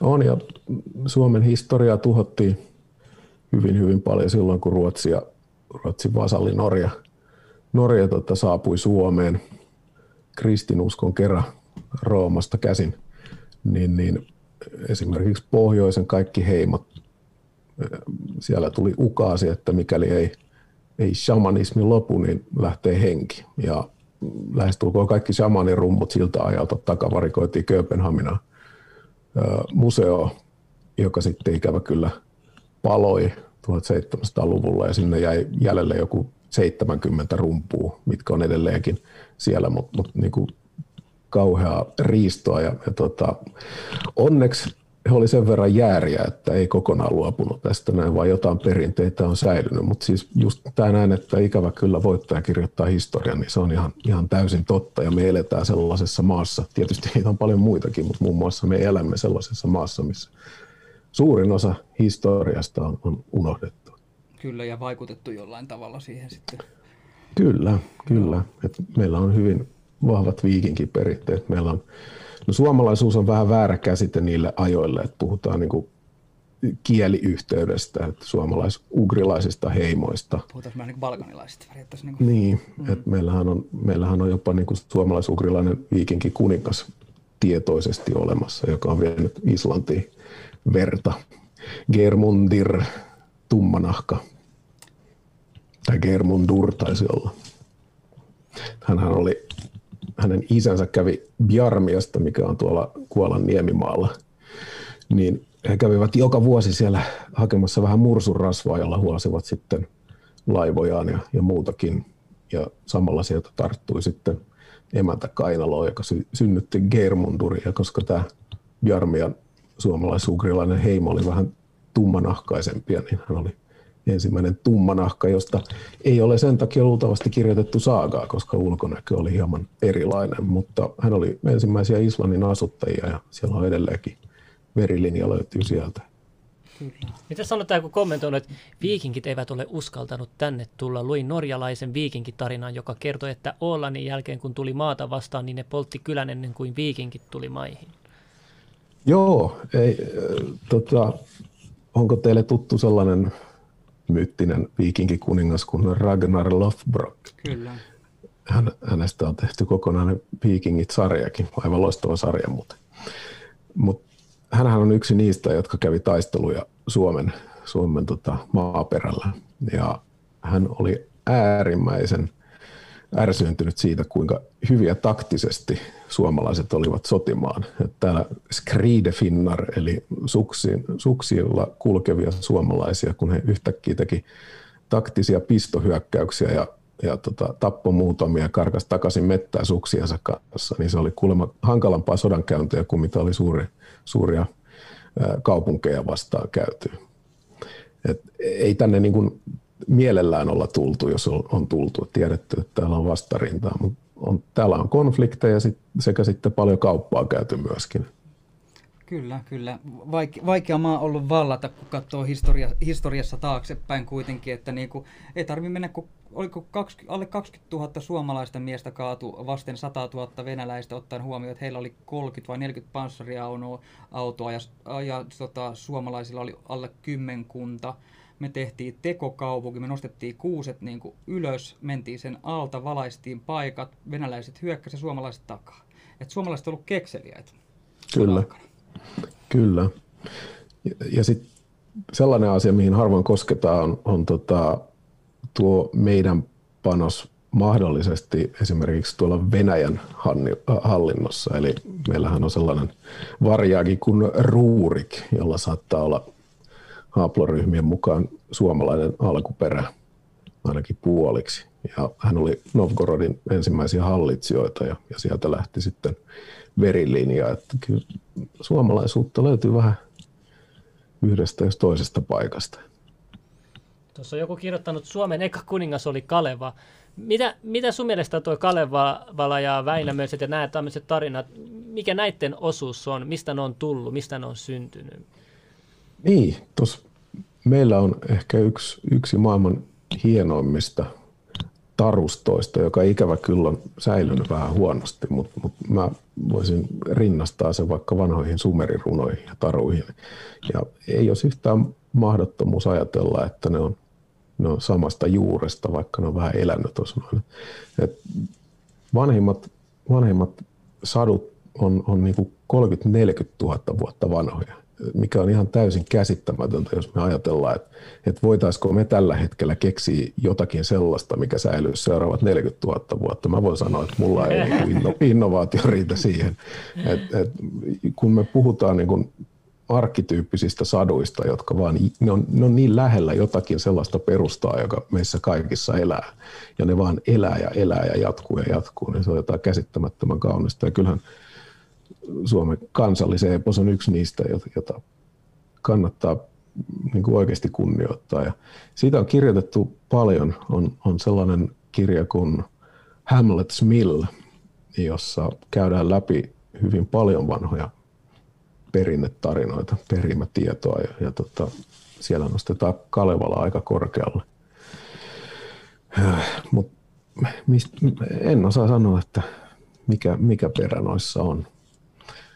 Onko mikään niistä totta vai onko ne meidän jonkun kollektiivisen mielen aikaan saamia, että me vaikka olemme kytkeytyneitä johonkin, johonkin tietoisuuteen ja näemme asioita unissa ja, ja sitten ne tulee sieltä vaan ulos joka puolella samanaikaisesti ja samanlaisena, hieman eri nimillä. Tätä voidaan miettiä sitten suuressa Mielenkiintoista. Kyllä. Mutta on ihan, tuo, tuo on niin kuin ihan varten otettava ajatus siitä, että, että meillä tapahtuu vieläkin ja ehkä enemmän asioita synkronistisesti, että, että esimerkiksi eri puolilla maapalloa yhtäkkiä ihmiset alkaa tutkia jotakin tiettyä ilmiötä ihan samaan aikaan ja sitten ne julkaisee tutkimuksensa vaikka päivän erolla toisissa, tietämättä toisistaan. Tämä on sellainen ilmiö, mitä on luultavasti aina tapahtunut ja tulee aina tapahtumaan. Ja sitten herää kysymys se, että onko se meille luonnollinen asia vai vaikuttaako siihen jokin, että me saadaan informaatio jostain, että elämmekö me vaikka jossain simulaatiossa. Tästä mä haluan mennä Gaiaan. Mitä uskotko Gaiaan, että on joku tämmöinen, no periaatteessa niin kuin korkeampi voima, joka antaa kaikille oman tehtävän. Jos katsot, miten termiitit rakentaa, kaikki hullut tunnelisysteemit, ilmanvaihtosysteemit niiden pesässä. Ja, ja niin kuin, termiittien aivot on varmaan minkä kokoisia, mä pystyisi näyttää sitä. Ja miten ne pystyy niin kuin, koordinoida tuollaista ja, ja niin kuin, jossa esimerkiksi yksi mielenkiintoinen oli, mitä mä katoin Netflix-dokkari, mä muista mikä sen nimitys on, mutta jos pistetään 150 ihmistä samaan huoneeseen, ja mä mm. näytän vaikka tämän pullon, missä on täynnä riisinjyviä, mä sanon jokaiselle, että arva paljon tässä on riisinjyviä, joku sanoo 10 000, joku sanoo 5, ja, ja, mutta se keskiarvo tulee olemaan niin tosi lähellä sitä, että et, et, ihan sama missä teet tämän testin, niin se aina menee, että niin kuin, vaikuttaako se korkeampi voima meidän niin kuin, ajatuksiin ja me, meidän niin kuin, elämän suuntaan. Tämä niin kuin Gaia-teoria, mä en tiedä mitä mieltä saat. Niin, niin siis Gaia voisi olla vaikka yhtä kuin se Schumann-resonanssi kantoaaltoinformaatiolla. Ne voi olla yksi sama asia. Mutta tuossahan on paljon mietittävää se, että ja tuo on ehkä vähän vaarallinen kaninkolo, mihin lähtee.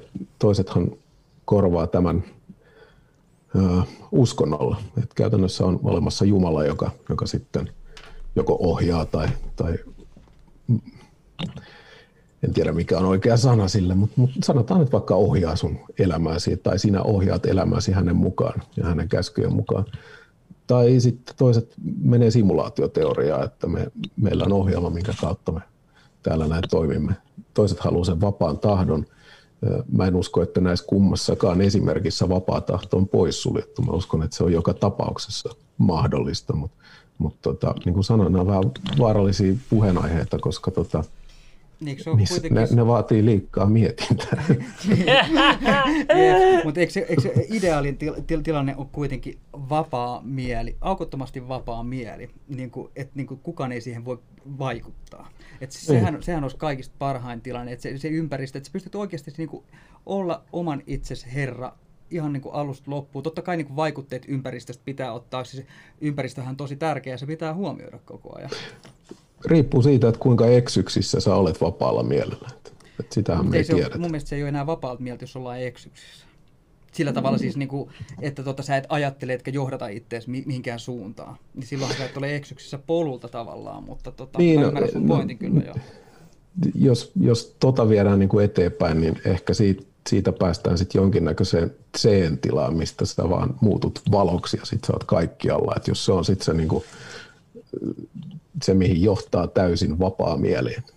Mut, niin, vai voisiko se johtaa vaan siihen, niin kuin, että tota, sä pystyt alkaa ajattelemaan laajemmin asioita, kun mikään ei rajoita sun mieltä. Kyllä, kyllä. Mutta mä, mä jotenkin olen, mä olen hyvin rea, mä olen inhorealisti, positiivinen sellainen. Mutta mut, mä en oikein näe mahdolliseksi, jos ei tapahdu jotain suurta, että, että me päästäisiin niin ohjaamattomuuteen kun mä tiedän, että mä itse kaipaan sitä ja mä pyrin pääsemään tietenkin siitä eroon mahdollisimman paljon, mutta jos ei mulla sitä ole, niin sit mä oon eksyksissä. Tai sit mä, sit mä alan rakentamaan omia vahvistusvinoumia itselleni ja, ja tota, löydän asioita, jotka ei ole totta, mutta vaan sen takia, että mä luulen, että mun vapaa mieli tarvii näitä. Ne on, liian, noi on liian vaikeita asioita mulle ymmärrettyä. Mä tarkoitan sitä vaan, niin että järjestyshän pitää olla, järjestelmä.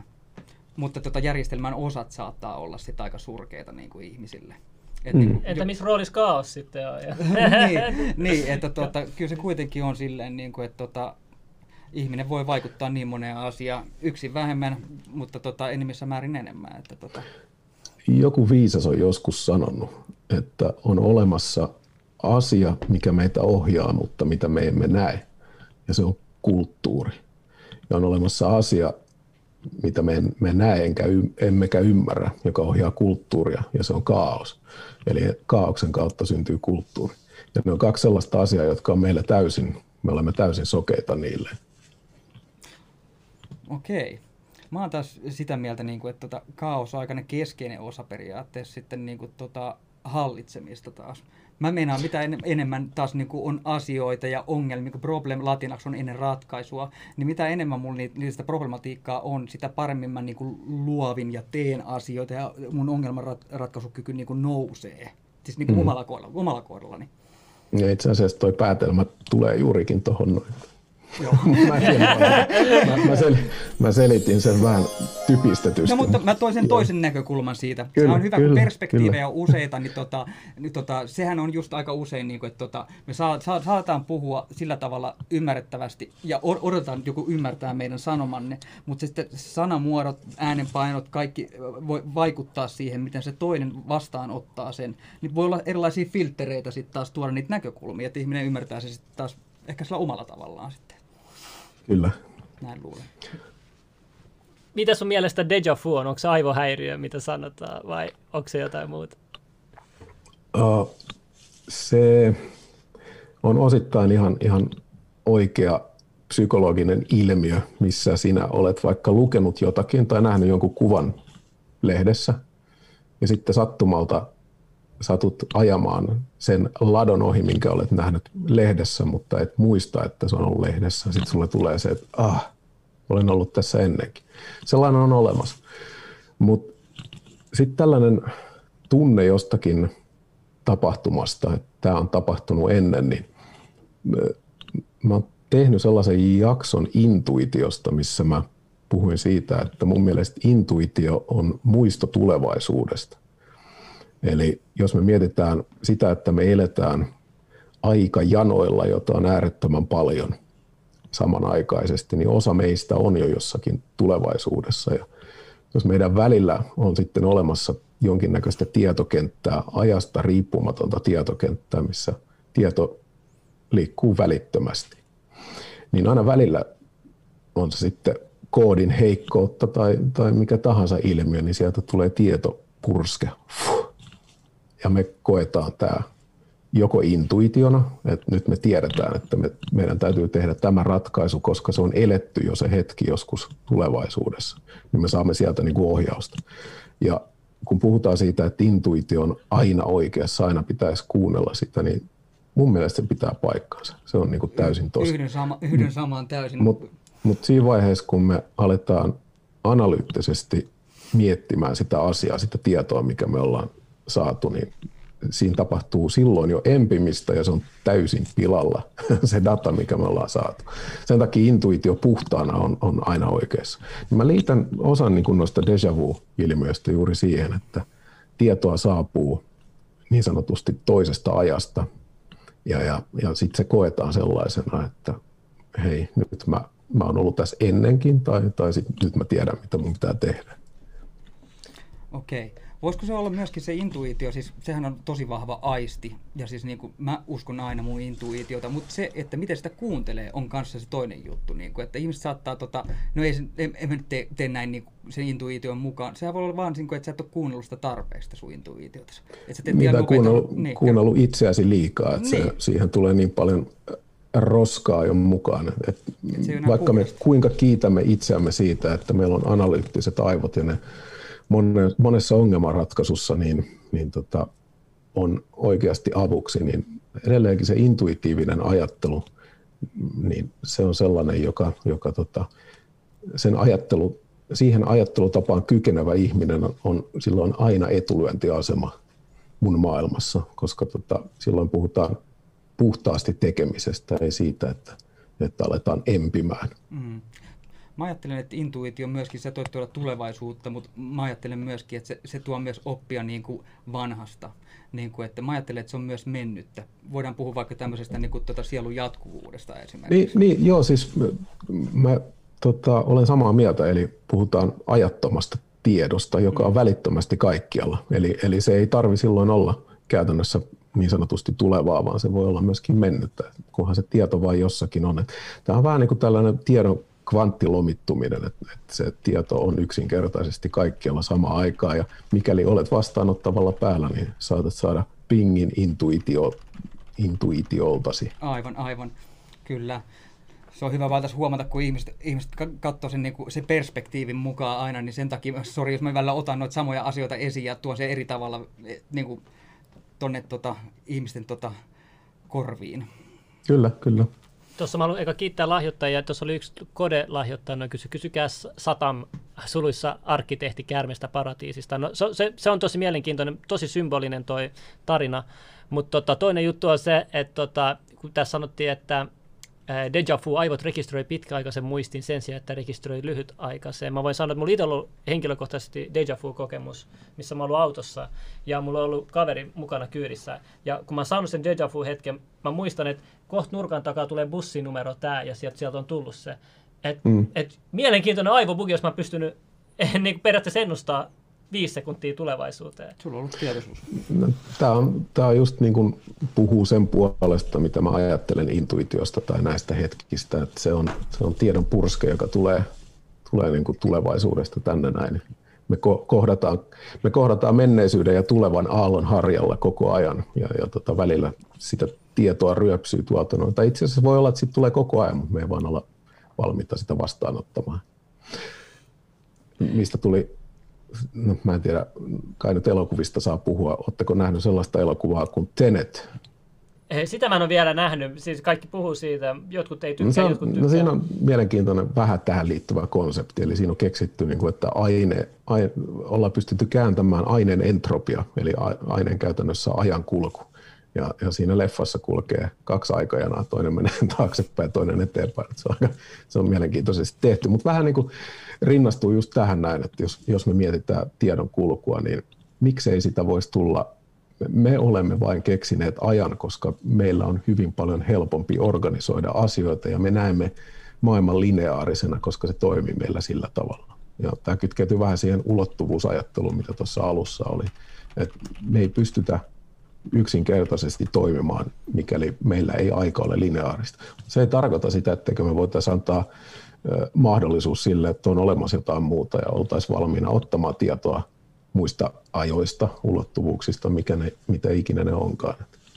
Joo, se on aika monen henkilökohtainen lockdowni siinä kohtaa, että sulkis tota. Sä oot tosi intu, intuitiivinen ihminen, oletan, ja pidätkin itse, itse itseäsi sellaisena, koen ainakin näin. Hmm. Tota, mä tykkään työskennellä intuitiivisesti, koska tota, sen takia, tämä on vähän hassu ristiriita, mutta mä tykkään ristiriidasta. Jos ei mulla ole rutiineja, niin mä oon hukassa. Mutta kun mulla on liikaa rutiineja, niin mä en esimerkiksi saa jaksoja tehtyä. Jos mulla on joku tietty jakso, mikä mun pitää saada tehtyä, niin se jää hyvin nopeasti sen intuition alle, että sieltä tulee joku uusi tieto, joka vaan jyrää niin kuin, ja sitten sit siitä valmistuu.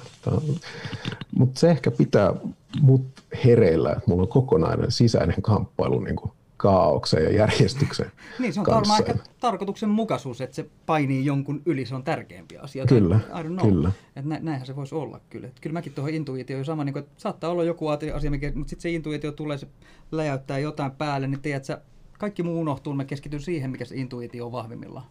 Joo, ja, ja se, se on varmaan se tärkein, että et mikä ikinä sitten toimiikaan itselleen, mutta se, että sä pystyt siihen hetkeen, mikä sulla on käsillä, niin antaa sataprosenttisesti. On se sitten intuitio tai sitä analyyttistä ajattelua, mutta mut lypsä itsestäsi kaikki irti siinä hetkessä, missä olet. Kyllä. Wow, dippi, dippi. Joo, mulla on vielä tuosta tota, Suomen historiasta jäi se, että Suomessa, mitä sä olit maininnut, oli, että kielellisesti Suomi on erikoisessa asemassa ja geneettisesti ja myös, myös tota, älyllisesti kuin suurin osa muu Euroopan maista. Haluaisitko kertoa millä tavalla?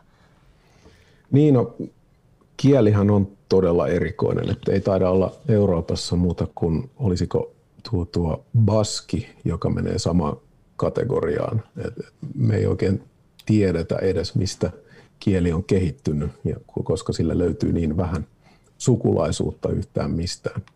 Et tuntuu jo, jokseenkin siltä, että ikään kuin jotkut tietyt ryhmittymät olisi kehittynyt jossain tyhjiössä ja sitten olisi vaan heitetty johonkin alueelle ja sieltä tuli suomalaiset. Ja, ja älyllisesti niin onhan meillä niin kuin PISA-testien valossa, niin meillä on kouluissa pärjätty todella hyvin. Tällä hetkellä menee ehkä vähän lepsummin, johtuen varmaankin monesta monesta asiasta, miten en tiedä, kannattaako niitä tässä alkaa sen Älä sitten sano ihan vapaa. Tää, me, me, meidän podcast tunnetaan siitä, että meillä ei ole mitään rajoja. Ingi ihmettelee, miten me ollaan vielä täällä. joo, joo sananvapaus. No joo, no joo mutta mut esimerkiksi se johtaa sensuuriin. sensuuriin. Tämä on, tämä on suuri oravan pyörä, mutta siis koulujärjestelmissä on tällä hetkellä meneillään suuri revoluutio. Että, mutta Jenkeissä se on ehkä he on muutamia vuosia siellä etupellossa, jos katsotaan, että siellä on tällainen postmoderni uusi marksismi iskenyt läpi yliopistoihin jo kauan aikaa sitten, missä eh, nyt puhutaan niin kuin ideologiasta, että sinne tulee tällainen vasemmistolainen ideologia, missä kaikki asiat, kaikki arvot ovat sosiaalisia konstruktioita. Eli meillä, meillä käydään niin kuin sanoilla ja sanoilla hyve signaloimisella niin saamme aikaiseksi muutoksia. Ja ei se mitään, jos ne olisi oikeasti hyviä asioita, niin niillä päästäisiin eteenpäin, mutta mut kun kaikki arvot on sellaisessa ideologiassa, niin ne on käytännössä, ne perustuu voimaan. Ja, ja tota, mitään muuta ei ole pätevyyttä tai, tai mitään muitakaan ominaisuuksia, on pelkkää voimaa ja valtaa, mikä saa heidät kritisoimaan niin sanottua patriarkaalista yhteiskuntarakennetta. Ja, ja tämä on sellainen ideologia, joka ikävä kyllä, niin mitä pidemmälle se pääsee, niin se herättää sellaisen vastavoiman, mitä me emme halua, että herää. Ja se on sitten äärioikeisto, joka on, on me olemme nähneet sen historiassa, mitä äärioikeisto pystyy tekemään. Mutta se on niin vastalääke sille, mihin tällä hetkellä ollaan ikävä kyllä menossa. Et mä mielenkiinnolla odotan, että mitä muutaman kymmenen vuoden aikana tapahtuu. Mutta joo, takaisin tuohon suomalaisuuteen ja älykkyyteen, niin niin me olemme ihan testatusti, niin olemme älykästä kansaa. Ja se, tämä on ehkä sellainen vähän ristiriitainen asia, mutta moni pitää sitä myöskin sellaisena asiana, että, että meitä pystytään manipuloimaan, mikä, mikä menee, niin kuin sanot, se on vähän ristiriidassa, että miksi älykästä pystytään, pystytään tota manipuloimaan, mutta jos on kansa, jolta on viety itsetunto eli historia ja he ovat älykkäitä, niin he haluavat ehkä pysyä toisten jaloista pois, mikä tarkoittaa sitä, että mennään helpommin mukaan joukko hypnoosi. Aika looginen pointti. Hmm. Kyllä, kyllä. Ja sitten niin kuin, tota, kuitenkin ihmisten tota, älykkyyttä monet, mitat, mitataan usealla tavalla, ja mä haluan tuoda sen myöskin niin kuin katsojillekin selväksi, että se ei ole ainoastaan se yksi ja ainoa testi. Meillä on matemaattista älykkyyttä, sosiaalipsykologista älykkyyttä, että siis se, se, on, se on niin monesta koostuva semmoinen älykky, ä, älyllinen lahja kuitenkin. Että Kyllä, juurikin näin. Mielenkiintoista. Mulla on vielä tota, tällainen kysymys, että tota, tai siis on montakin, mutta mä haluan mennä tässä järjestyksessä. Tota, Atlantiksesta, kun sä oot puhunut Atlantiksesta ja se teoria on ehkä, mitä mä oon ymmärtänyt, niin sulle järkeenkäyvin, että se olisi Pohjois-Afrikassa joku tietynlainen alue, mikä mätsää täydellisesti, mitä Plato on kuvannut Atlantiksen mittasuhteet ja muuta. Haluatko kertoa lisää siitä? Joo, se on mielenkiintoinen. Jos me ensinnäkin oletetaan, että Atlantis on ollut, mikä saattaa olla hyvin todennäköistä, että meillä on ollut sivilisaatio jossakin vaiheessa, joka on kokeillut vähän rajoja ja, saattaa olla, että siellä on joku mennyt, pieleen ja sitten on tapahtunut kauheuksia. Mutta mut nämä tarinat, jotka löytyy, löytyy Platonilta kerrottuna, jotka ovat sitten, hän on kuullut Solonilta ja Solon kuuli Saissin kaupungin papilta tuota Egyptistä, joka oli saapunut perimätietona taas ää, tälle kyseiselle papille, niin, niin se Rija-muodostuma, mikä löytyy tuolta Mauritanian kupeesta, niin se on geologinen muodostuma. Me tiedämme sen tasan tarkkaan, että se on syntynyt, syntynyt tota, ilman ihmisen vaikutusta. Mutta se muodostuma on juurikin sitä, mitä Platon on kuvaillut, kun puhutaan dimensioista. Ja joka on taas äärimmäisen suuri yhteensattuma, että maailman puhutuin myytti, niin löytyy fyysinen reliikki, joka on täydellinen, vastaa täysin niitä kuvauksia. Niin mä mun mielikuvitus ei anna anteeksi itselleni, jos ei niin kuin lähdetä spekuloimaan sitä, että se olisi ollut kyseisen valtion pääkaupunki. Ja tämähän on 2008 muistaakseni niin Natalie Rosen ja oliko hän nyt George Alexander, mä en muista sukunimeä, mutta he alkoivat tutkimaan kuitenkin tätä näin, ja 2012 niin he teki siitä lehdistötiedotteen tästä hypoteesista, että tämä Eye of Sahara tai Eye of Africa niin olisi kyseisen Atlantiksen maantieteellinen paikka. Ainoa ongelma siinä on se, että, että tämä muodostuma on no, noin 400 metriä meren pinnan yläpuolella, mikä tarkoittaa sitä, että kun on kuvattu myöskin, että oli hyvät kulkuyhteydet merelle, niin se ei kuulosta ihan täysin luontevalta, että et 400 metriä vedettäisiin jokia pitkin ylöspäin. Tietysti se on mahdollista, mutta, mutta sitten jos me ei pakoteta vaikka tätä Atlantista, että se olisi ollut 12 000 vuotta sitten tai, tai noin 12 000 vuotta sitten Younger Dryas aikakautena, jolloin tapahtui suuria mullistuksia, jossa on vaikka 200 000 vuotta vanha. Eli mennään vaikka Sumerin kuningaslistan mukaan niihin ensimmäisiin hallitsijoihin, jotka, joilla on äärimmäisen pitkät hallintaajat. Niin se tarkoittaa sitä, että maan kohouman ei tarvisi olla edes Suomen maan kohouma, niin se olisi jo 400 metriä merenpinnan yläpuolella tuolla noin. Eikö tota käsittääkseni Suomi tällä hetkellä ole maailmassa korkeimmalla kohdalla merenpinnasta? Ee, siis maan kohoaman suhteen Joo. vai? Me, me karataan koko ajan Ei, jo mer, mereltä, että Joo. merivesi, vaikka Grönlanti kuinka suju, sulaisi, niin sillä on hyvin vaikea tavoittaa meitä. Aivan, kyllä. Mielenkiintoista. Suomi on kyllä aika turvassa kaikelta maanjäristyksiltä, tsunameilta, ihan Tällä hetkellä joo. tulivuorelta.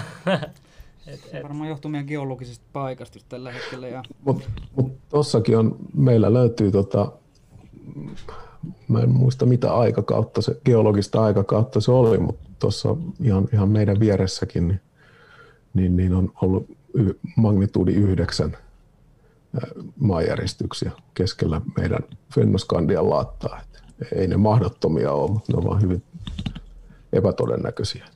Kyllä, aivan. Mä oon miettinyt, että mitä jos oikea Atlantissa on, tai vaan monta tehdä teoriat päässä, on oikeasti uponnut johon valtamereen ja sitten on joku, re, joku jäljitelmä tehty siitä. niin, Siinä kyllä. Aika kyllä. paljon hommaa.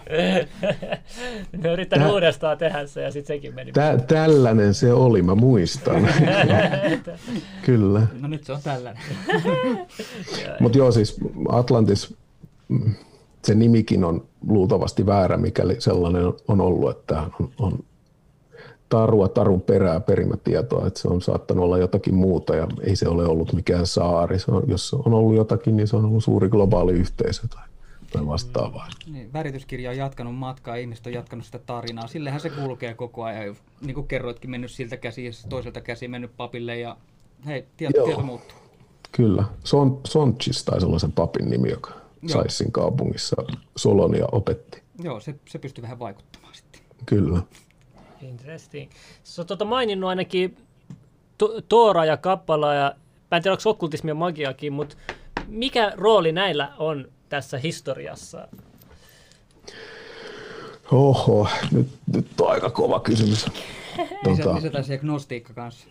Ah, gnostiikkaa. Niin.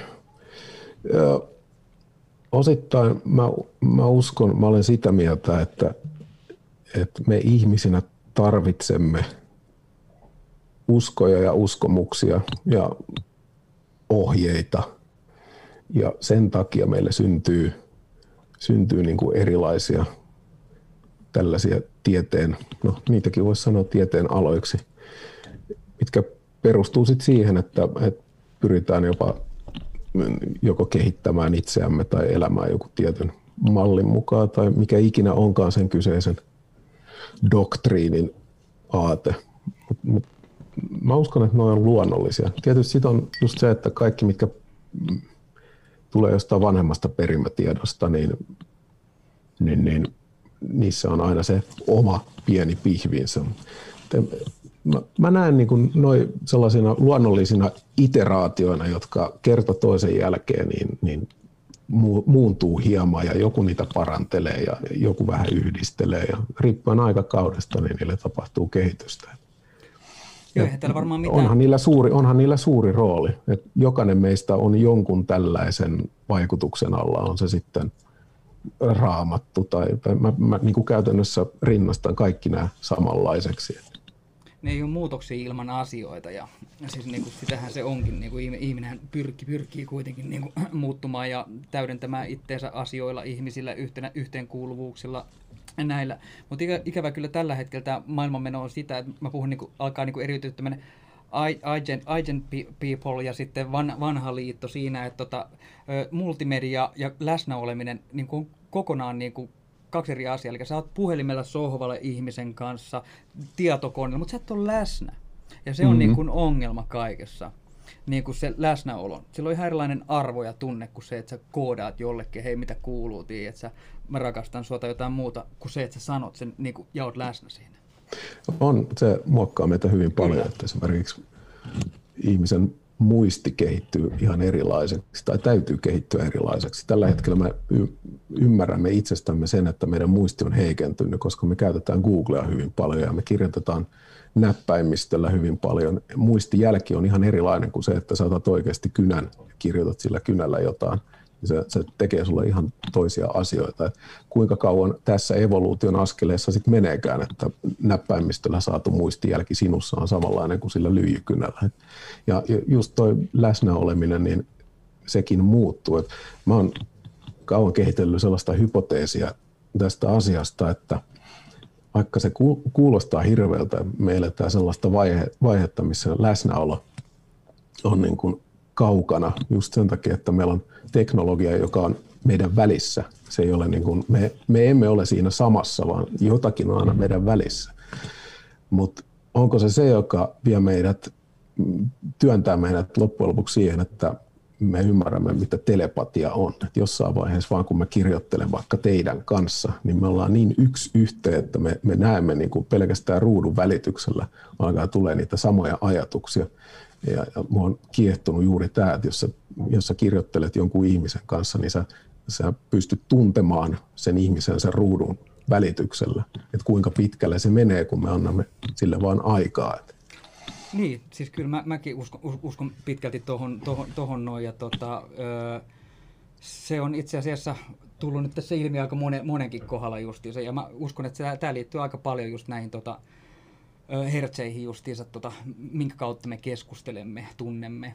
Että tota, tästä semmoista tia, tia, tietoisuutta ei ole, mutta tota, henkilökohtainen oma totuus ja tietoisuus kyllä.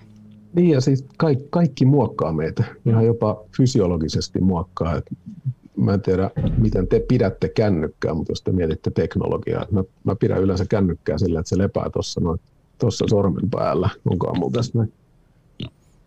Kun mä teen jotain, niin mulla lepää se tuossa sormen päällä.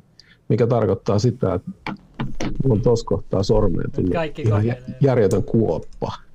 Vaan sen takia, ihan sama, jos ennen kuin ollaan kirjoitettu paljon, niin meillä on sormissa on tiettyjä kuoppia. Me mietitään sitä, kuinka, tai siis emme mieti sitä, kuinka paljon teknologia muovaa meitä ihan niin kuin fyysisestikin. Mitä se tekee sitten aivoille? Niin ihan älyttömästi. Se, oh. Et se on ensimmäinen, mitä mä oon jättänyt aamusta. Mä en, mä en ota puhelinta ensimmäisenä käteen. Kuinka Joo. moni ottaa? Kuinka moni ottaa? Kyllä. Et siinä, on, Niin. siinä on semmoinen kokeilun arvoinen juttu. Toihan on kaksiteräinen miekka, kun mm. meillä ei ole mitään mahdollisuutta tietää, että mihin se johtaa. Onko se hyvä vai paha asia. Et, et moni, mon, moni on hypotesoinut sitä, että, että me olemme niin kuin käytännössä toukka, joka teknologian kanssa puhkeaa kukkaan perhoseksi. Että me kuoriudutaan tai saamme aikaiseksi jotakin, joka on sitten se seuraava evoluution askel. Et, et, mielenkiintoista nähdä. Niin, niin mutta eikö se ole silleen kuitenkin, että tota, äh, tota esteet ja pelko, jos et sä niitä kohtaa, niin et sä pääse läpi ja eteenkään päin. Et siis niinku, kyllä mu- mun mielestä niinku tässä maailmassa pitää kohdata kaikki tuleva. Ihmisillä on hel- helposti ne kääriytyy karkuun ja menee, menee sanojen taakse. Ei ne sanat, vaan ne teot niin, niin sanotusti. Niin ihminen mm. aika, aika paljon niinku, juoksee karkuun asioita, niinku semmoisia, mitkä pitäisi kohdata mun mielestä. Niin, et, etkä saa tarkoitusta elämälle, Niin. jos et saa oikeasti pistä itseäsi likoon. Että, et kaikista suurin tyydytys jostakin onnistumisesta tapahtuu silloin, kun se on ollut oman, oman tota, mukavuusalueen ulkopuolella tai sä oot oikeasti haastanut itseäsi. Et silloin, silloin sä nautit siitä saavutuksesta eniten. Ei mulle kanssa. Wow, minun kiitoksia. kysymykset 20 lahjoitus. Ah, Heti tuli, kun mainitsin. Saisiko Slimmiltä jonkun syvä luotava analyysi Usivertin 24 millin timantissa otsassa vai onko tuossa mitään takana? Mä oon ihan yhtä hämmentynyt siitä Lil Usivertin timantista, mikä sä laittanut tuohon otsaan tuohon kolmannen silmän kohdalle, kuin kuka tahansa muukin ihminen. Että toi on ihan älytöntä, mä en tiedä miksi on tehnyt niin. Joku siis kysytään, siis nämä nuoriso tietää näistä. Tämä on siis räppäri Lil Usivert, se on ottanut semmoisen timantin, tota, 24 millin maksavan timantin tähän kohtaan. Ja se on niinku, niinku kiinni sen ihon, tai silleen, niinku, että sitä ei saa pois. Joo, mutta sitä tästä kaikki ihmettelee. Siellä on mo- mo- monta kulmaa nyt sitten visioitavana. Mutta kun sä puhuit tuosta evoluutioteoriasta, niin uskot sä, että siihen, että me ollaan niinku apinasta tultu, koska tästäkin on niin monta eri teoriaa, sit nämä, jotka pitää tätä näin, että on tämä vesiapina-hypoteesi, sitten on se, että sienien kautta sitten on kehittynyt, tai sitten muukalaiset on manipuloinut apino. Onko apinoja meillä oikeasti sun, niinku, jonkinlaista yhteyttä? Ja Mitä millä tavalla se voi tulla? Mitä jos ne kaikki on totta? no siinä on miettimistä. Siinä. Niin. En, en mä tiedä, voiko niitä, mitään siinä- niistä pois sulkea. Niin, niin kauan kuin tietoisuus siellä on, niin, Ni, niin kauan mä niin, jätän tosin miettimättä. eihän meillä ole tällä hetkellä vieläkään sitä missing linkkiä apinan ja, ja tota, loppujen lopuksi ihmisen välillä. Mä en ole ainakaan nähnyt, että sitä olisi löydetty. Sitten taas, jos me katsotaan meidän genomia, niin se on kuin Hadamatrin ma- matriisin mukaan, Had- Hadamadrin matriisin mukaan tehty kvanttitietokone. Se voi ihan hyvin olla koodattu. Niin, meidän kaikki. Tai, ja, ja sitten niin tuosta kulttuurievoluutiosta ja sienistä ne ilmeisesti liittyy siihen, niin, niin en mä voi pois sulkea sitäkään, koska me tiedämme, että jos, jos meillä on, on sellaisia aineita, jotka saa aikaiseksi aivoissa mielenkiintoisia asioita. Ja sitten on sellainen ihminen, joka myöskin niitä pystyy työstämään ja, ja tuomaan ulos, niin kyllä mä näen sen hyvin mahdollisena, että, että sillä on suurikin osa niin kuin tuolla kulttuurievoluutiossa ja siitä on kirjoitettu tosi hyvä kirja, sellainen kuin Brian Muraresku, ää, The Immortality Key, joka menee hyvin syvälle siihen, että minkälaisia aineita on ennen käytetty ja kuinka suuressa roolissa ne on ollut. Niin, puhutaan tietynlaisista sub- substansseista, niin kuin tyyliin niin kuin, tota, esimerkiksi äh, shamanit kä- käyttää niin kuin, esimerkiksi niin kuin, tota, Esimerkiksi Brasi- Brasiliassa käyttää shamanit, käyttää esimerkiksi Suomessa niin DMTtä ja kaikkea näitä, niin kuin, ja sitten siitä on LSDtä ja tietynlaisia eri variaatioita, jotka niin kuin, sitten niin kuin aktivoi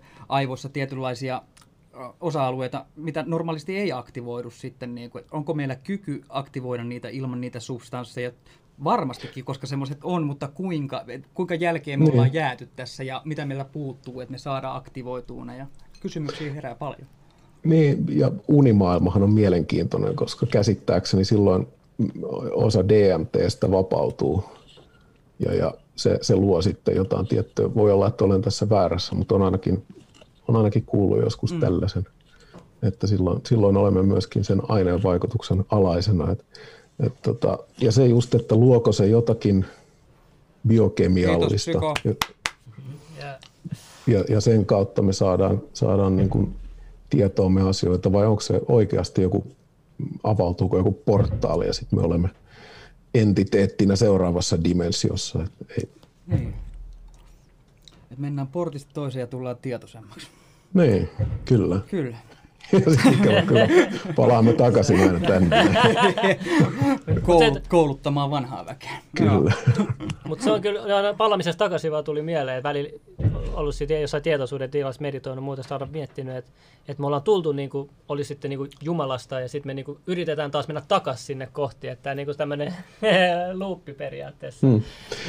mikä Niin, toi, mä liittäisin ton, ton tota, juuri siihen ajatukseen, että me emme lähde ulospäin, vaan me lähdemme sisälle päin, koska mä uskon, että se, se niin kuin tieto löytyy se, tuolta sisältä meistä jokaisesta. Ja sitähän periaatteessa painotetaan muinaisissa uskonnoissakin ja filosofioissa, että sinä olet Jumala, sinä olet kaikki, sinä olet universumi, me Niin. olemme yhtä.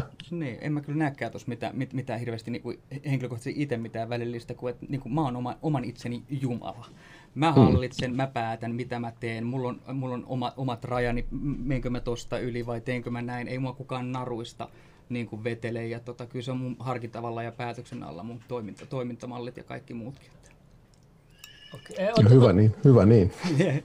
oot sä tutustunut tähtitieteeseen sitten esimerkiksi tämä Sirius? Mi- mikä se sulle kertoo, jos, jos sä kuulet sanan Sirius?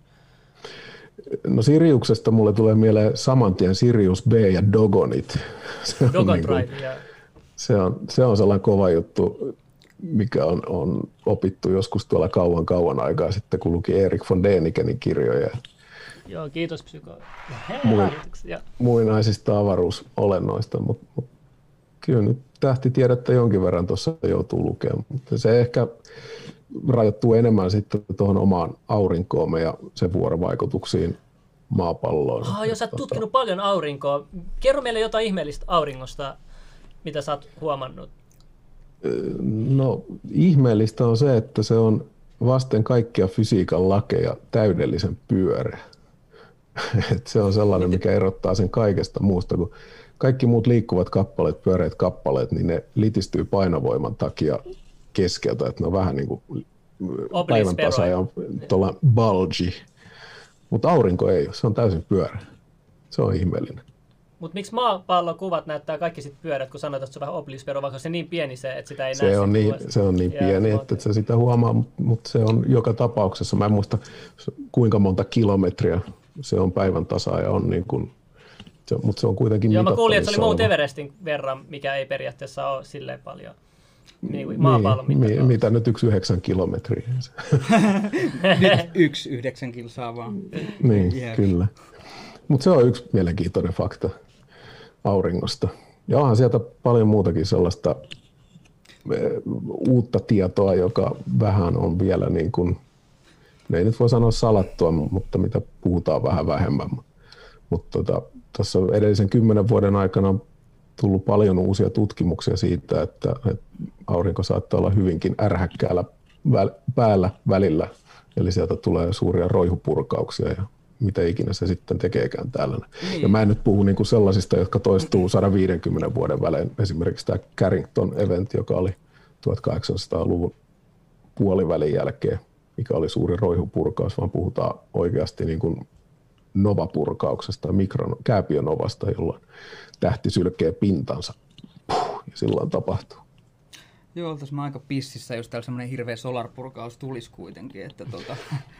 Niin, se on mielenkiintoinen aihe, koska se on todennäköisesti kytköksissä meidän magneettikenttäämme ja, ja siihen, mitä täällä tapahtuu. Et meillä on magneettikentästä on, on geologisen historian aikana, niin meillä on suhteellisen tarkkoja tutkimuksia siitä, miten se on käyttäytynyt. Ja noin ympäripyöreistä 12 vuoden välein, niin magneettikentässä tapahtuu sellainen ekskursio, joka tarkoittaa sitä, että pohjoinen ja eteläinen napa pyrkii vaihtaa paikkoja, mutta ne ei pääse kuin tiettyyn asteeseen ja sitten ne, he lähtee takaisin paikoilleen.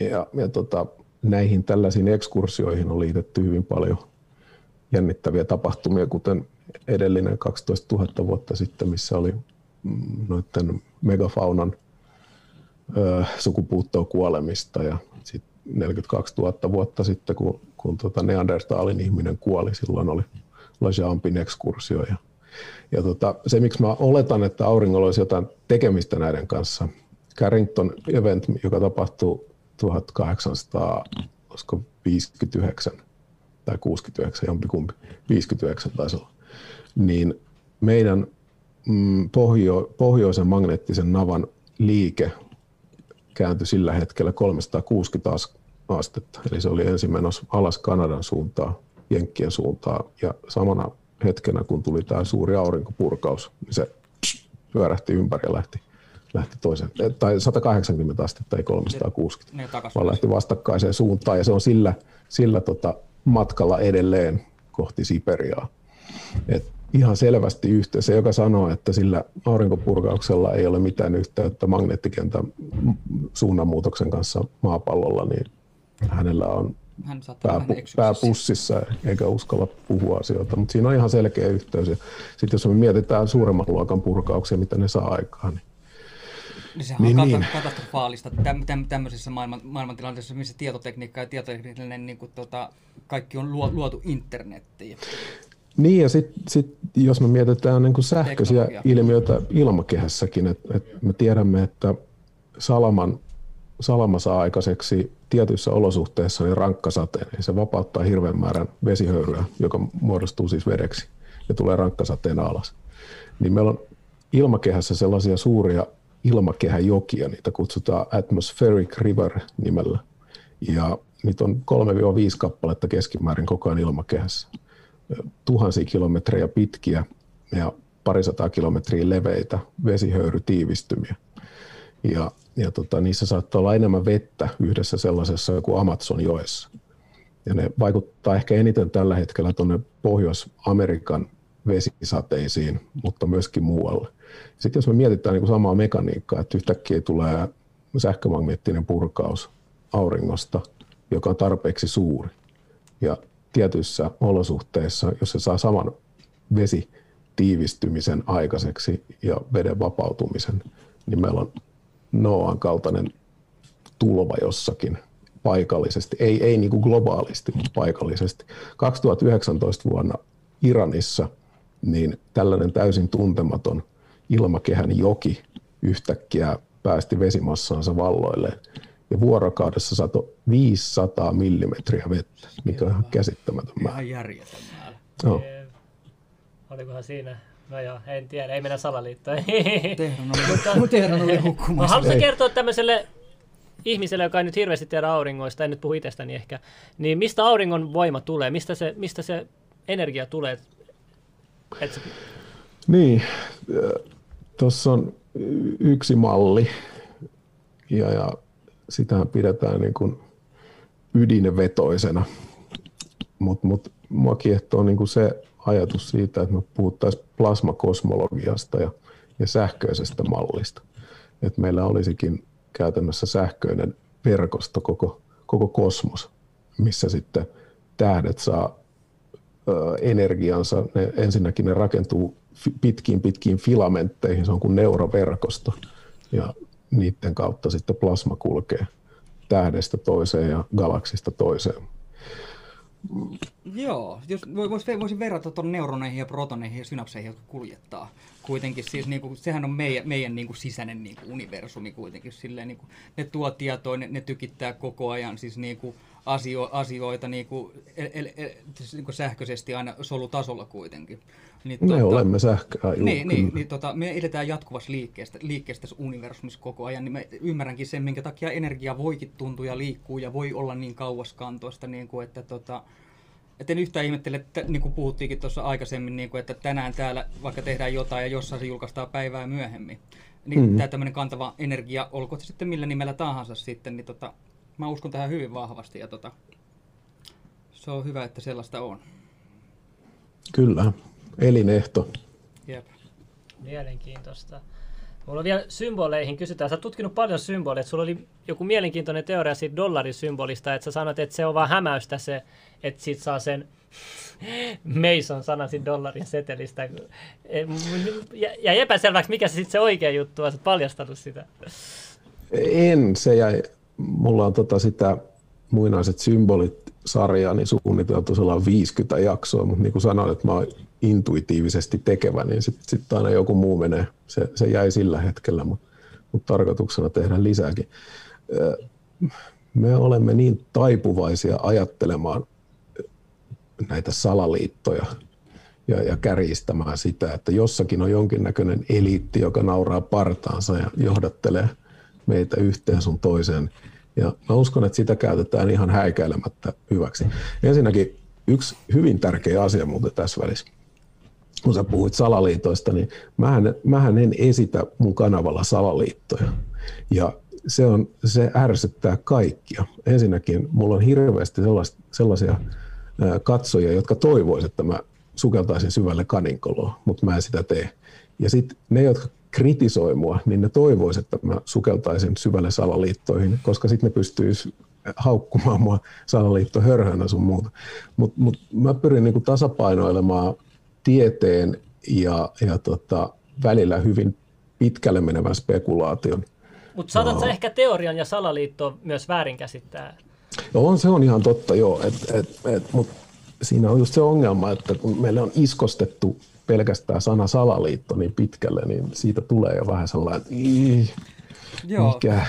siitä on tehty paha, paha ja tota, semmoinen tota, kuvottava sana, niin kuin, että se, pitää se on leima, niin. leima. Media, ja tota, media tykkää ohjailla Eikö sitä voi kääntää sitä leimaa? Onhan niin mustahisetkin kääntänyt se N-sanan omakseen. Eikö me voida salaliittoakin sitten kääntää omakseen? Mut, tota, Kyllä. Joo, mutta mut, eikö sillä kuitenkin joku, joku perä sillä aina, aina niin kuin, tota, että jos joku ei ole kaikkien tietoisuudessa ja nähtävillä, niin se on salaperäistä. Ja sitten niin kuin nuo liitot syntyy, kun niissä on ihmisiä useita. Joo, ei, eihän se sitä tarkoita, etteikö niitä olisi. Ja nehän on ihan arkipäiväisiä asioita, mutta just se leima, mikä siitä on tehty, niin, niin, niin se, on, on, niin, on, se on niin vahva. Että... Niin se on vahva ja useimmiten se on myöskin ruma. Että tota, että niin kuin, kyllä mun mielestä ihmisen pitäisi tietää ja, ja nähdä niin kuin ennen kuin se voi tuomita asio, mm. asioita niin kuin tälle, niin kuin globaalisti tai edes paikallisesti. Se on vähän sama kuin mä katsoisin tuossa, että no ton näköinen kaveri ja mä määrittelen sen tästä niin kuin nanosekunnista,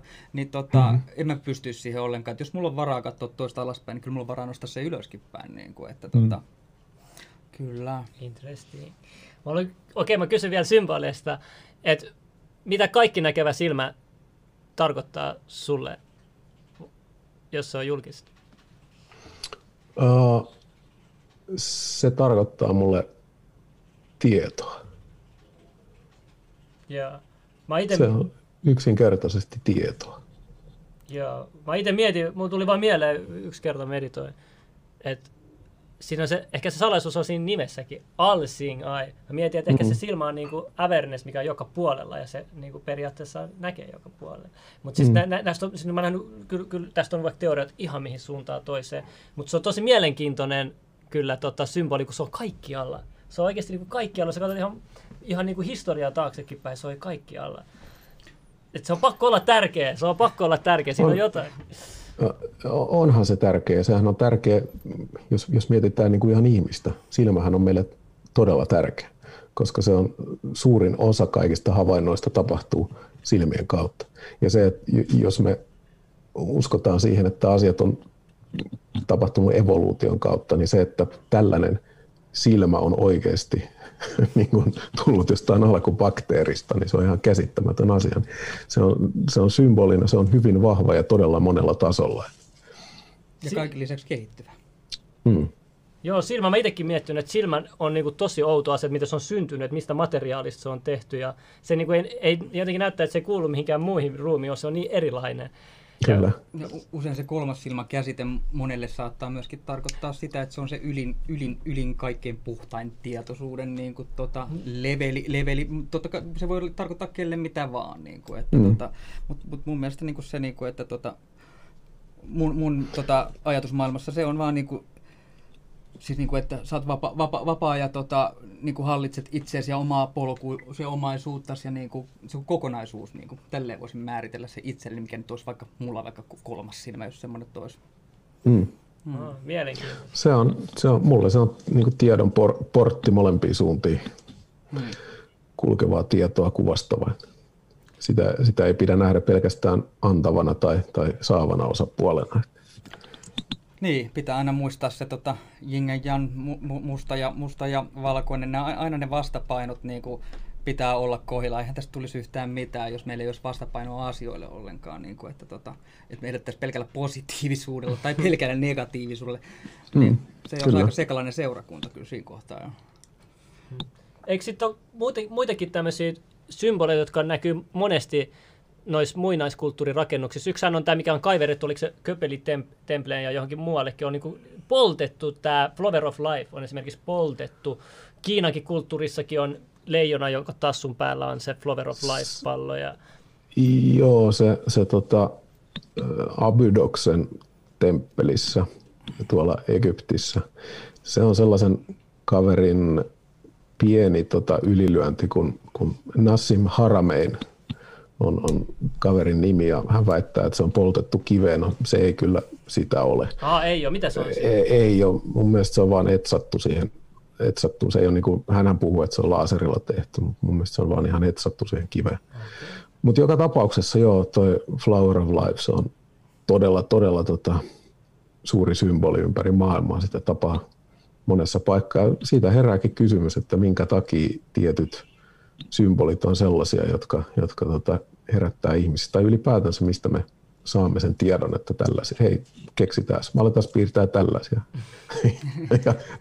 Mutta niin. mut, tässä on just se, että vähän sama niin kuin kielissä, jos me mietitään kielitieteitä ja etymologiaa, niin, niin me voimme välillä harhautua siihen, että me oletamme, että jotkut kielet ovat sukua toistensa kanssa, koska niissä on jotain samankaltaisuuksia.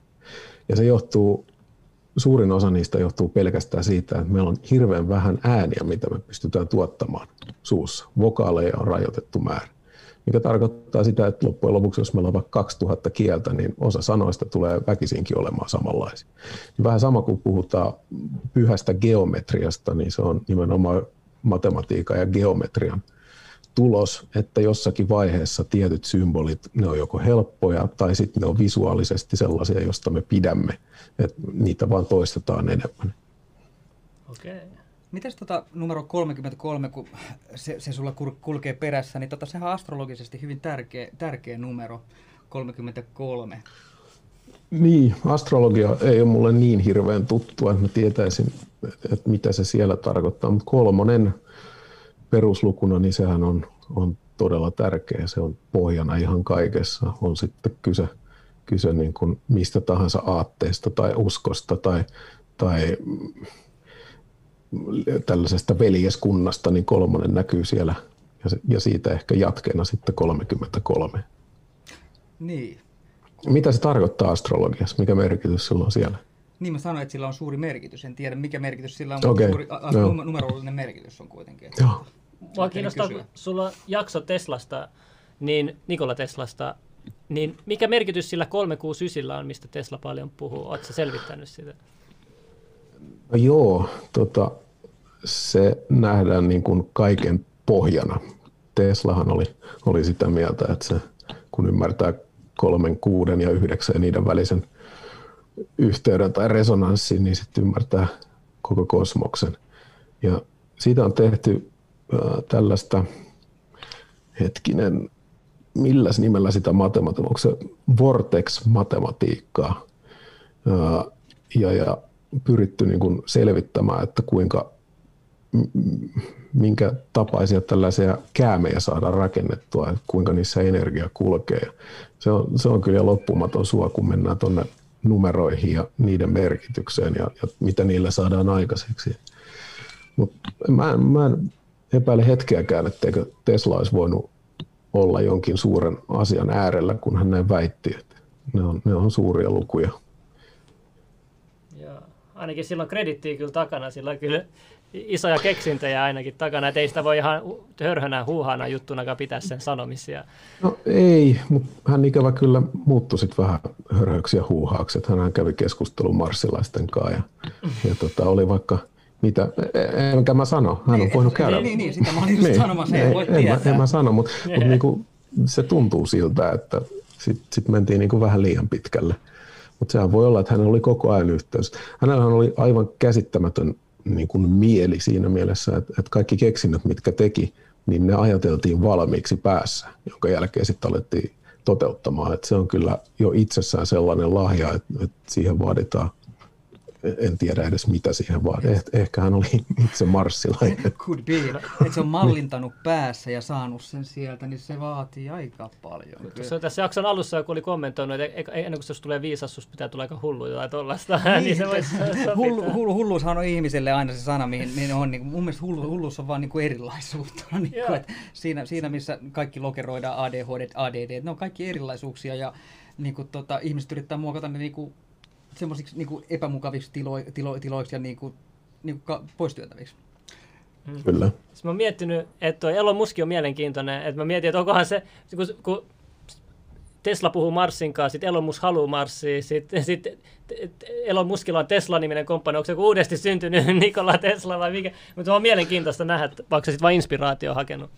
On ja, ja tota, Maskiahan kritisoidaan aika paljon siitä, koska hän on niin kuin tällä Edisonin puolella.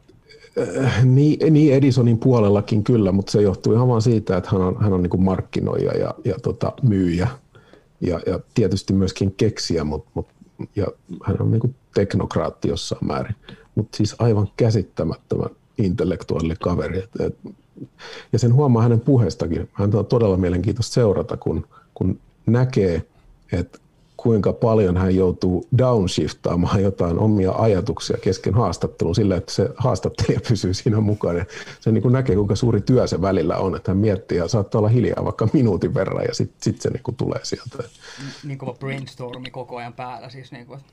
On ja siis se, se hänen määrä, mitä hän pystyy tekemään, kun on useampia yrityksiä ja, ja vaikka minkä näköisiä tapahtumia. Tätä, kaikki hänestä ei tykkää, mutta hän on kyllä mun, mun yksi suosikki ihan oikeasti siitä, että hän näyttää, että mihin ihminen on kyvykäs. Enkä mä sano sitä, että kaikki mitä hän tekee on hyvää, mutta just nimenomaan se, että hän näyttää, että kun jotain haluaa tehdä, niin silloin sitä tehdään. Nimenomaan, eikä kaikista tarvikaan tykätä. Skillsissä kaikilla mun mielestä niitä pitää osaa arvostaa, että ei, ei niistä tarvi tykätä niistä ihmistä, mutta jos on lahjo, lahjoja, niin kuin, että jokaisen varmasti meillä on omat lahjamme.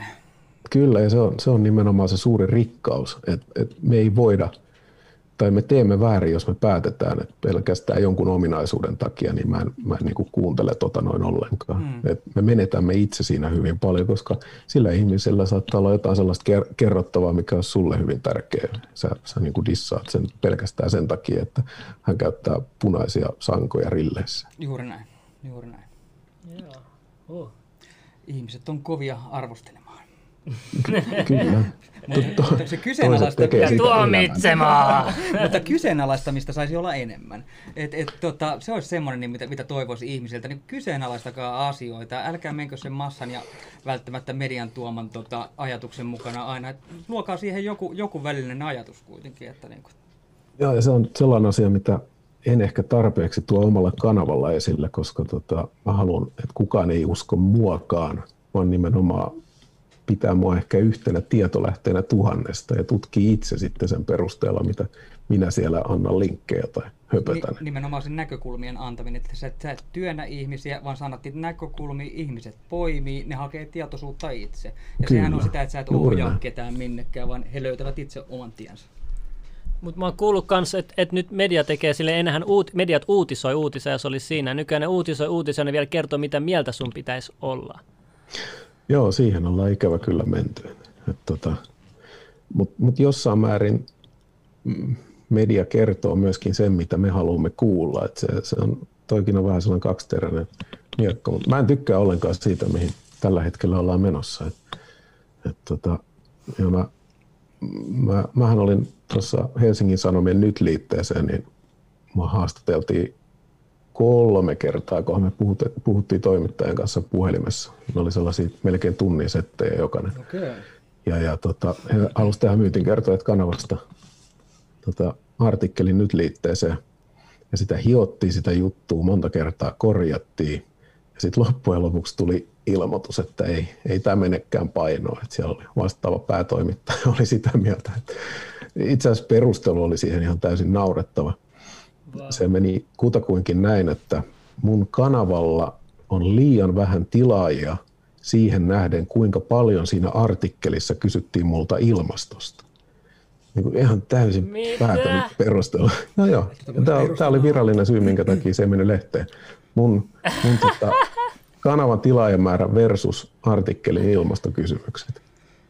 Ois se antanut totuuden sulle. Siis Niin, tuossa niin, ei siis siis, tos- tilaajamäärällä on, niin. mä voin sanoa suoraan, no, no, no het, ihan mä toi, mun egon ihan kahdeksi sekunniksi esille. Some-eksperttinä tuon esille, että ei tilaajamäärällä ole mitään väliä. Siis tuolla on jengi, jolla on vaikka tu- alle tuhat tilaa, mutta niiden näyttökerrat on samaa luokkaa kuin jollakin vaikka 40 000 tilaa niin kuin meillä. Et ei toi kerro yhtään mitään toi tilaajamäärä. Ei, ja olisi nyt edes keksinyt sit paremman. Siis oikeasti, kun halusin jonkun verukkeen heittää, niin olisin nyt käyttänyt siihen muutaman minuutin enemmän aikaa. Se varmaan ajatteli, että hän ei tarvi, hänen ei tarvitse, hän on semmoisessa asemassa. Niin, se on kyllä ihan totta. Mutta mä saan siitä mehevän jutun. Toi oli hauskaa tois, kerrottavaa. toiseen veneeseen. Mutta se olisi ollut mielenkiintoista nähdä, koska ne, se haastattelutilanne siis oli, oli todella ammattimainen toimittaja ja käytiin hyviä keskusteluita. Molemmin puolin vaihdettiin mielipiteitä ja ei siinä mitään, mutta sitten välillä paistoi nimenomaan se jonkinnäköinen hakuisuus sieltä, että sanoppa, sanoppa nyt näin, niin mä pääsen kirjoittamaan jotakin. Aa, okei, okay, niin kuin, että pitisi niin kuin sano, vähän niin kuin sanottaa periaatteessa siinä niin kuin Niin. sitten, niin kuin, että Kyllä. joo, on se ma- mahtava tuo media. Joo, no mutta tuosta voi vaan kysyä, miksi, että niin mikä se oikea syy sitten oli. Ja Niin, vaikea, vaikea mennä sanoa, mutta ehkä nämä tällaiset kanavat, mitä minäkin pidän, niin, niin tota, halutaanko niiden määrää sitten jotenkin pitää pienenä tai ettei turhaan. Niin. Itse asiassa siinä voi olla myöskin sellainen syy, että, että mulla kun on aika paljon myöskin ilmastoaiheisia videoita ja, ja tota, jokseenkin paneutunut siihen aiheeseen, niin siinä haastattelussa tivattiin hyvin paljon asioita, missä haluttiin niin kuin tuoda, tuoda esille mun ymmärtämättömyys aiheesta, mutta siinä ei ilmeisesti onnistuttu sitten toivotulla tavalla. Itse asiassa mä korjasin muutamaan otteeseen, sieltä tuli, siihen oli kysytty avuksi tiedetoimittaja, joka oli tulkinut muutamaa tutkimusta aivan päin prinkkalaa, ja mä sain korjata sitten hänen, hänen noita tota, käsityksiä asioista. Et, et ehkä se on myöskin se osa syy, että siitä ei saatu sellaista mehevää, että et täällä YouTubessa on tällainen propagandakanava, joka puhuu huuhaata, niin se ei onnistunut se tärkeä leiman tekeminen. Mutta mä voin olla ihan täysin väärässä. Saattaa olla, että se, se olisi ollut ihan rehellinen, hieno kirjoitus mun kanavasta, ja syy oli se, että mun tilaajamäärä versus ilmastokysymykset ei julkaista. Mutta sinne silleen niin logiikkaa, että siihen on käytetty kuitenkin aikaa ja yritetty hioa sitä timanttia Joo, siinä. ja, niin, ja mä tykkäsin toimittajasta, kenen kanssa jutustelin. Hän oli erittäin ammattitaitoinen ja, ja oli hyvät keskustelut. Niin mä uskon myöskin, että artikkeli olisi ollut hyvä. Joo, uskon kanssa. tämä oli Yle, eikö niin? Äh, Hesari. Ei kun Hesari. Nyt, Ah, joo. nyt liitä. Okei, okay. joo, nyt liite, okei. Okay. Mielenki- mielenkiintoista. Joo. Ei, mulla, mulla on kaikki kysymykset käyty.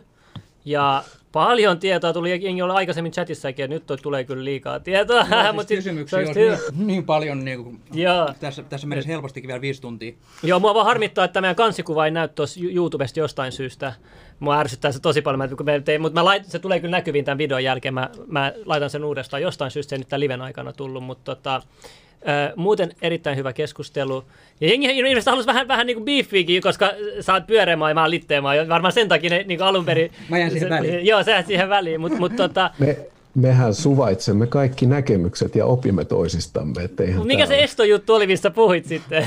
Ei, se jokaisen oma totuus. Näin se vaan on. Sitä pitää Kyllä. kunnioittaa ja arvostaa, koska se on jokaisen oma ja henkilökohtainen. Se- Ei, Kyllä. Mutta mut ootko sitten tutustunut, vielä vähän vielä viime- viimeinen kysymys, ootko sit perehtynyt gravitaatioteoriaan yhtään, kiinnostaako se sua? Koska se on, jos, jos mä, jos mä itse siis, niin kuin, vielä niin kuin, jos mä olisin he, vielä historiassa, kun mä uskoin maapalloon, sitä kuulostaa niin typerältä, niin, tota, niin gravitaatio, mä pitäisin gravitaatiota tosi mysteerisenä, ihmeellisenä asioita. Et, et se olisi mulle niin kuin Jumala. Ehkä sen takia siinä onkin G niin kuin God, G niin kuin gravity. Mä en tiedä, mutta mut, mm. Niin ihmeellinen voima, että mä en pysty niinku käsittämään sitä oikeasti, että jos se on niinku oikeasti olemassa. No, mutta Kiitos, sähän voit, jos, jos sä mietit niin kuin gravitaatiosta seuraavaa heikompaa, heikompaa tota voimaa, mikä on niin kuin sähkömagnetismi. Ja sä voit kokeilla vaikka jotain staattisia Sen mä, sen, mä- sen mä uskon, sen sähkömagneetin mä uskon täysin, joo. Ja- Siinä ei okei, ole mitään no, mutta sitten sit, jos sä mietit niin kuin gravitaatiota, kun me tiedetään, että, että tällainen sähkömagneettinen voima, niin, niin se etäisyyden kautta häipyy niin kuin etäisyyden kuutioon siinä, missä gravitaatiovoima taas vähenee eh, etäisyyden neljöön, eli se vähenee huomattavasti vähemmän, niin sä ymmärrät sen, että ihan ihan pienissä pienissä mittakaavoissa niin sähkö menee yli gravitaatio, mikä tarkoittaa sitä, että meidän atomit on äärimmäisen tai siis ne on sähkö, sähkö tota jännitteissä toimivia ja, ja tota, niitä ei pystytä rikkomaan juurikaan millään. Mutta koska se etäisyyden mukaan vähenee se voima hyvin voimakkaasti verrattuna gravitaatioon, niin en, en mä tiedä, jos sä ymmärrät sähkön, niin miksi et sä vois sit myöskin ymmärtää painovoimaa. Niin se on vaan etäisyydet merkitsee sitä, että kuinka vo- voimakkaita ne on. Eli onko tämä etäisyys se syy, miksi sitä ei voida rekonstruoida pienempi malli, mallina gravitaatiota? Tai, No, no tai, joo, siis, tai sitä ei löydy mistään. Joo, pienempänä vielä. koska siinä, siinä on, niin puhutaan massasta, niin sähän et saa sitä samalla voimakkuudella ikinä, kun, siinä, siinä vaaditaan jonkun kappaleen massa, jotta me saadaan aikaiseksi. Et, et sähkö on, sit, sähkö on niin kuin skaalautuva ihan eri tavalla.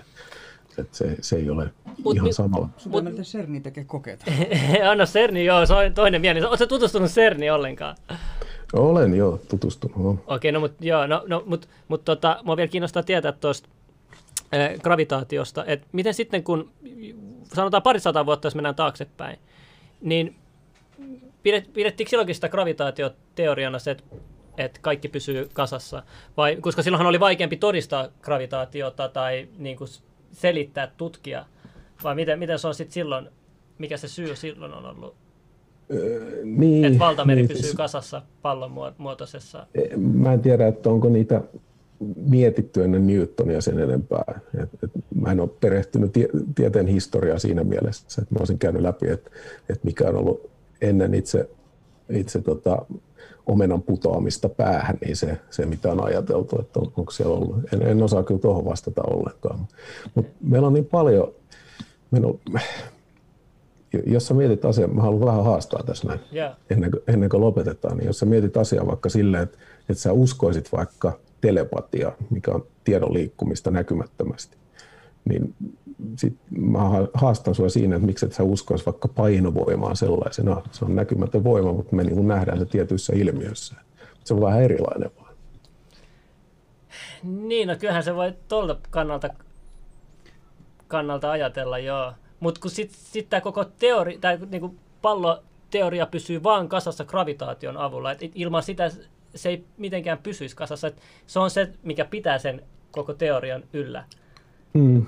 Niin se on vaan niin mielenkiintoista. Se on, se, on Niin, se. eli, eli siis se on, se, on niin kuin se, mikä pitää kumota, jotta, jotta saadaan. niin, tai sitten ei tarvi edes kumoakaan sitä, vaan toinen teoria ei ole millään tavalla valmis. Niin kuin siinähän voi olla myöskin, niin, niin, niin se, että niin kuin se, se, se, se, Mä, mä voin yhtyä tota litteään maahan, jos me puhutaan, jos me katsotaan jostain muista ulottuvuuksista tätä näin. Että me, me, mä voisin nähdä sen sille, että, että me elämme 3D-maailmassa, missä maapallo on 3D maapallo, mutta jos, jos se Mm, joo, Mm. jostakin joo. mu- muusta ulottuvuudesta, niin se on ihan erinäköinen. Joo, en mäkään sit litteet saa, enkä, yht, enkä pyöreitäkään saa. Niin kuin, että, Mm.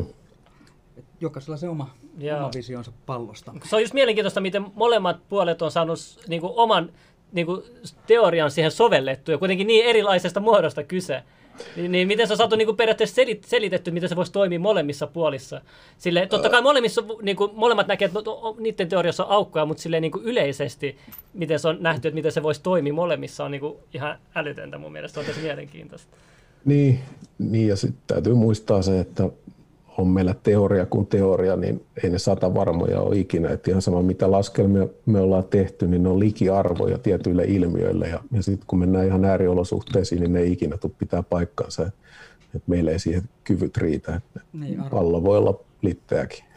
niin, arvot voi muuttua. Se, vaan, se vaan mua ihmetyttää, kun just ne kaikki muinais, kulttuurit, kun ne oli astronomiset, meidän, meidän niin kuin nykyinen astrologia, kaikki niin kuin tulee sieltä. Niin miten ne piti sitten sitä litteenä? Eihän nyt niin tyhmiä voi olla, jos ne kuitenkin niin kuin tietää kaikki tähdistöt ja muut. Ja sitten ne on sitä mieltä, että et, et se on litteen. Et, et, onko ne katsonut sitten auringonlaskua, että ei, ei tämä kyllä näytä pyöreältä, että tota, on se litteen siltikin. Niin, no, mä en tiedä, onko siellä mietitty sitä, siellä on vaan katsottu taivaalle ja havainnoitu asioita, että pystytään sä pitkällä havaintovälillä niin näkemään muutoksia tähdissä ja, ja tota, liikkeissä siellä. Et, et en mä tiedä, tuleeko sulle sitten, niin kun, nouseeko mielenkiinto tai pakottaako se ajattelemaan, että hei, mikä tämä on, minkä päällä mä seison, että onko tämä litteä vai neliskulmanen vai pyöreä, että herääkö siitä silloin että sä havainnoit niitä liikkuvia kappaleja taivaalla ja, ja sitten pidät niistä kirjaa, niin sä saat tarkan Venuskalenterin tai vastaavan. Okei, okay. mutta mut sä oot sitä mieltä, että se viikinkien kuvaama se, se puu, missä on, on se just se litteen maan periaatteessa kartta, missä näkyy pohjoisessa se, tai siinä keskellä se vuori, se, se siis, vuorikin on mieleen. Oletko katsonut sitä mytologiaa, että pohjo, pohjoinen, no, pohjoinen etelämanner on tosi mielenkiintoisia historiallisesti, jos katsotaan. No, mua on kiinnostanut aina. Mä, mä uskon siellä, että mole, molemmissa salataan isoja asioita toisessa maailmansodassahan natsit ja, ja jenkit oli tosi kiinnostuneita siitä, ne halusi koko ajan mennä etelämään. Pirin Racing kartta näyttää, että se oli lämmin ja, ja sitten eh, Admiral Bryd puhuu siitä, että miten siellä on jenkin kokonaan alue, tutkimaton alue, missä kukaan ei ole käynyt. Ja, ja sitten kaikki haluaa aina luonnonvaroja, kaikki maat, öljyä ja muuta, mutta tä, tästä olisi Antarctic Treaty on sovittu, että kukaan maa ei mene sinne valtaan mitään eikä omistaa, vaan sinne vaan tutkimu, saa mennä vain tutkijat. Ja sitten pohjoinen, niin kuin kompassi, jos ottaa sinne, ja sitten puhutaan kaikessa, kaikessa pohjoisessa, niin on niin paljon eri, eri, eri tarinoita, vanhoja tarinoita, että minkälaista oikeasti siellä pohjoisessa on muuta. Et onko sä yhtään tutkinut noita, na, periaatteessa noita napapiirejä? Oon, oon. Mä tutkinut sen verran, että mä tiedän, että Etelämanner pitää varmasti sisällään suuria salaisuuksia. Että siellä saattaa olla vaikka mitä. Mä en sano, että siellä asuu natsit tai heidän jälkeläisensä, mutta että siellä, mä uskon, että siellä on jopa sellaista vanhaa elämää, mitä me ei olla vielä löydetty, mitä joskus muinoin ollut. Ja, ja varmaan tuo Etelämanner on liikkunut hyvin paljon. Että nythän se tällä hetkellä on tuolla etelässä ja, ja tota, saa aikaiseksi suuria jäämääriä. Niin, mut, mut mikä sitten taas puuttuu pohjoisesta, että siellähän meillä on vain tota, merijäätä, siellähän ei ole mannerta alla. Ne on täysin erilaiset, mutta mut on, on niissä paljon tutkimattomia asioita ja sitten nousee paljon sellaisia, sellaisia, no voi sanoa vaikka salaliittoja pohjois, pohjois tota mantere, tai siis pohjoisnavastakin, koska meillä ei ole, me ei teknologisesti ole kyetty lähettämään satelliitteja pohjois-eteläsuuntaiselle kiertoradalle, koska se vaatii ihan tietyt laskelmat sun muuta. Se ei ole niin helppoa kuin lähettää se tota päivän tasaajan mukaista tai kiertoradan mukaista tota, mua ärsyttää se, että Suomi on niin lähellä Pohjoismaata, mutta, Pohjoisnapaa, mutta sinne niin kuin mä haluaisin mennä. Mä haluan nähdä, mihin se kompassi osoittaa. Siitä on ka- kaikkeen, siis silleen, niin kuin mä haluan nähdä sen, kun se kompassi pyörii tälleen. Mä oon siinä pisteessä, kun se kompassi pyörii tälleen näin. Kun, sit, kun on niitä tarinoita, vanhan tarinoita, että jostain rautavuoresta tai jostain vuoresta, mihin se magneetti osoittaa, tai pohjan tähti, mihin se osoittaa, tai mihin se ikinä mut virallinen tarina sit on eri tietenkin, mutta mut, niin, mua vaan kiinnostaa niin, tietää, mä haluan päästä sinne pohjoiseen oikeasti. Nämä nämä, nämä tota, aksismundit ja Yggdrasillit ja maailman navat ja maailman puut. Ja ne, on, ne on mielenkiintoisia kyllä. Joo, paljon varmaan sitä tutkittavaa löytyy. Niin kuin kaikillahan intohimonsa ja varmaan fo- fokuksensa, niin kuin sullakin on nyt tässä niin kuin se ör, liitteema, liitteema, ja varmasti se moni yrittää herkeämättä etsiä, etsiä sitä oma, oma, omanlaista tie, tietoisuutta ja niin kuin faktaa sille tuota, omalle pohja, pohjalle varmasti sitten. Ei, ei, siis, ei toi nyt ei tarkoitus liittyä mitenkään siihen toi pohjoisnapa juttu, vaan ne tarinat, mitä mä oon kuullut, on Kyllä. aika mielen ja symboliikat, just, just se viikinkienkin se, se puu, mikä menee just siitä keskeltä. Y- Yggdrasil. Joo, Yggdrasil, joo. Niin, ja tuli mieleen tuosta noin se erilaisuus. Sitä, se on ehkä meidän meidän pitää muistaa se, että kannustamme siihen, koska se ei ole pois keneltäkään, jos joku toinen on erilainen, että se on pelkkää plussaa. Jos me kaikki tutkittaisiin samoja asioita, niin tämä olisi hyvin tylsä maailma. No nimenomaan. Että on, onneksi olemme erilaisia, Kyllä. mutta voimme samaistua ja kokea sama, samanlaisia asioita ja erilaisia asioita. Kyllä. Et, tota, ihmisissä rikkaus. Kyllä. Boom. Ei, mutta hei, kiitoksia tosi paljon. Kiitos tosi paljon, oli tosi avaavaa ja tota, antoisaa keskustelua. tuhannet kiitokset. Oli äärimmäisen mukava osallistua tähän näin. Keskusteluhan oli, melkein päästi jo vauhtiin tässä. Melkein päästiin vauhtia. Varmasti jatketaan, jatketaan joku, joku päivä tässä uudestaan. Tuut vaikka studiolle vieraaksi sitten. Niin Kuulostaa tota, hyvältä. Kiitoksia oikein paljon ja tota, kiitos yleisölle. Oikein hyvää yötä. Kiitti. Kiitos paljon. Moro moro. Moro.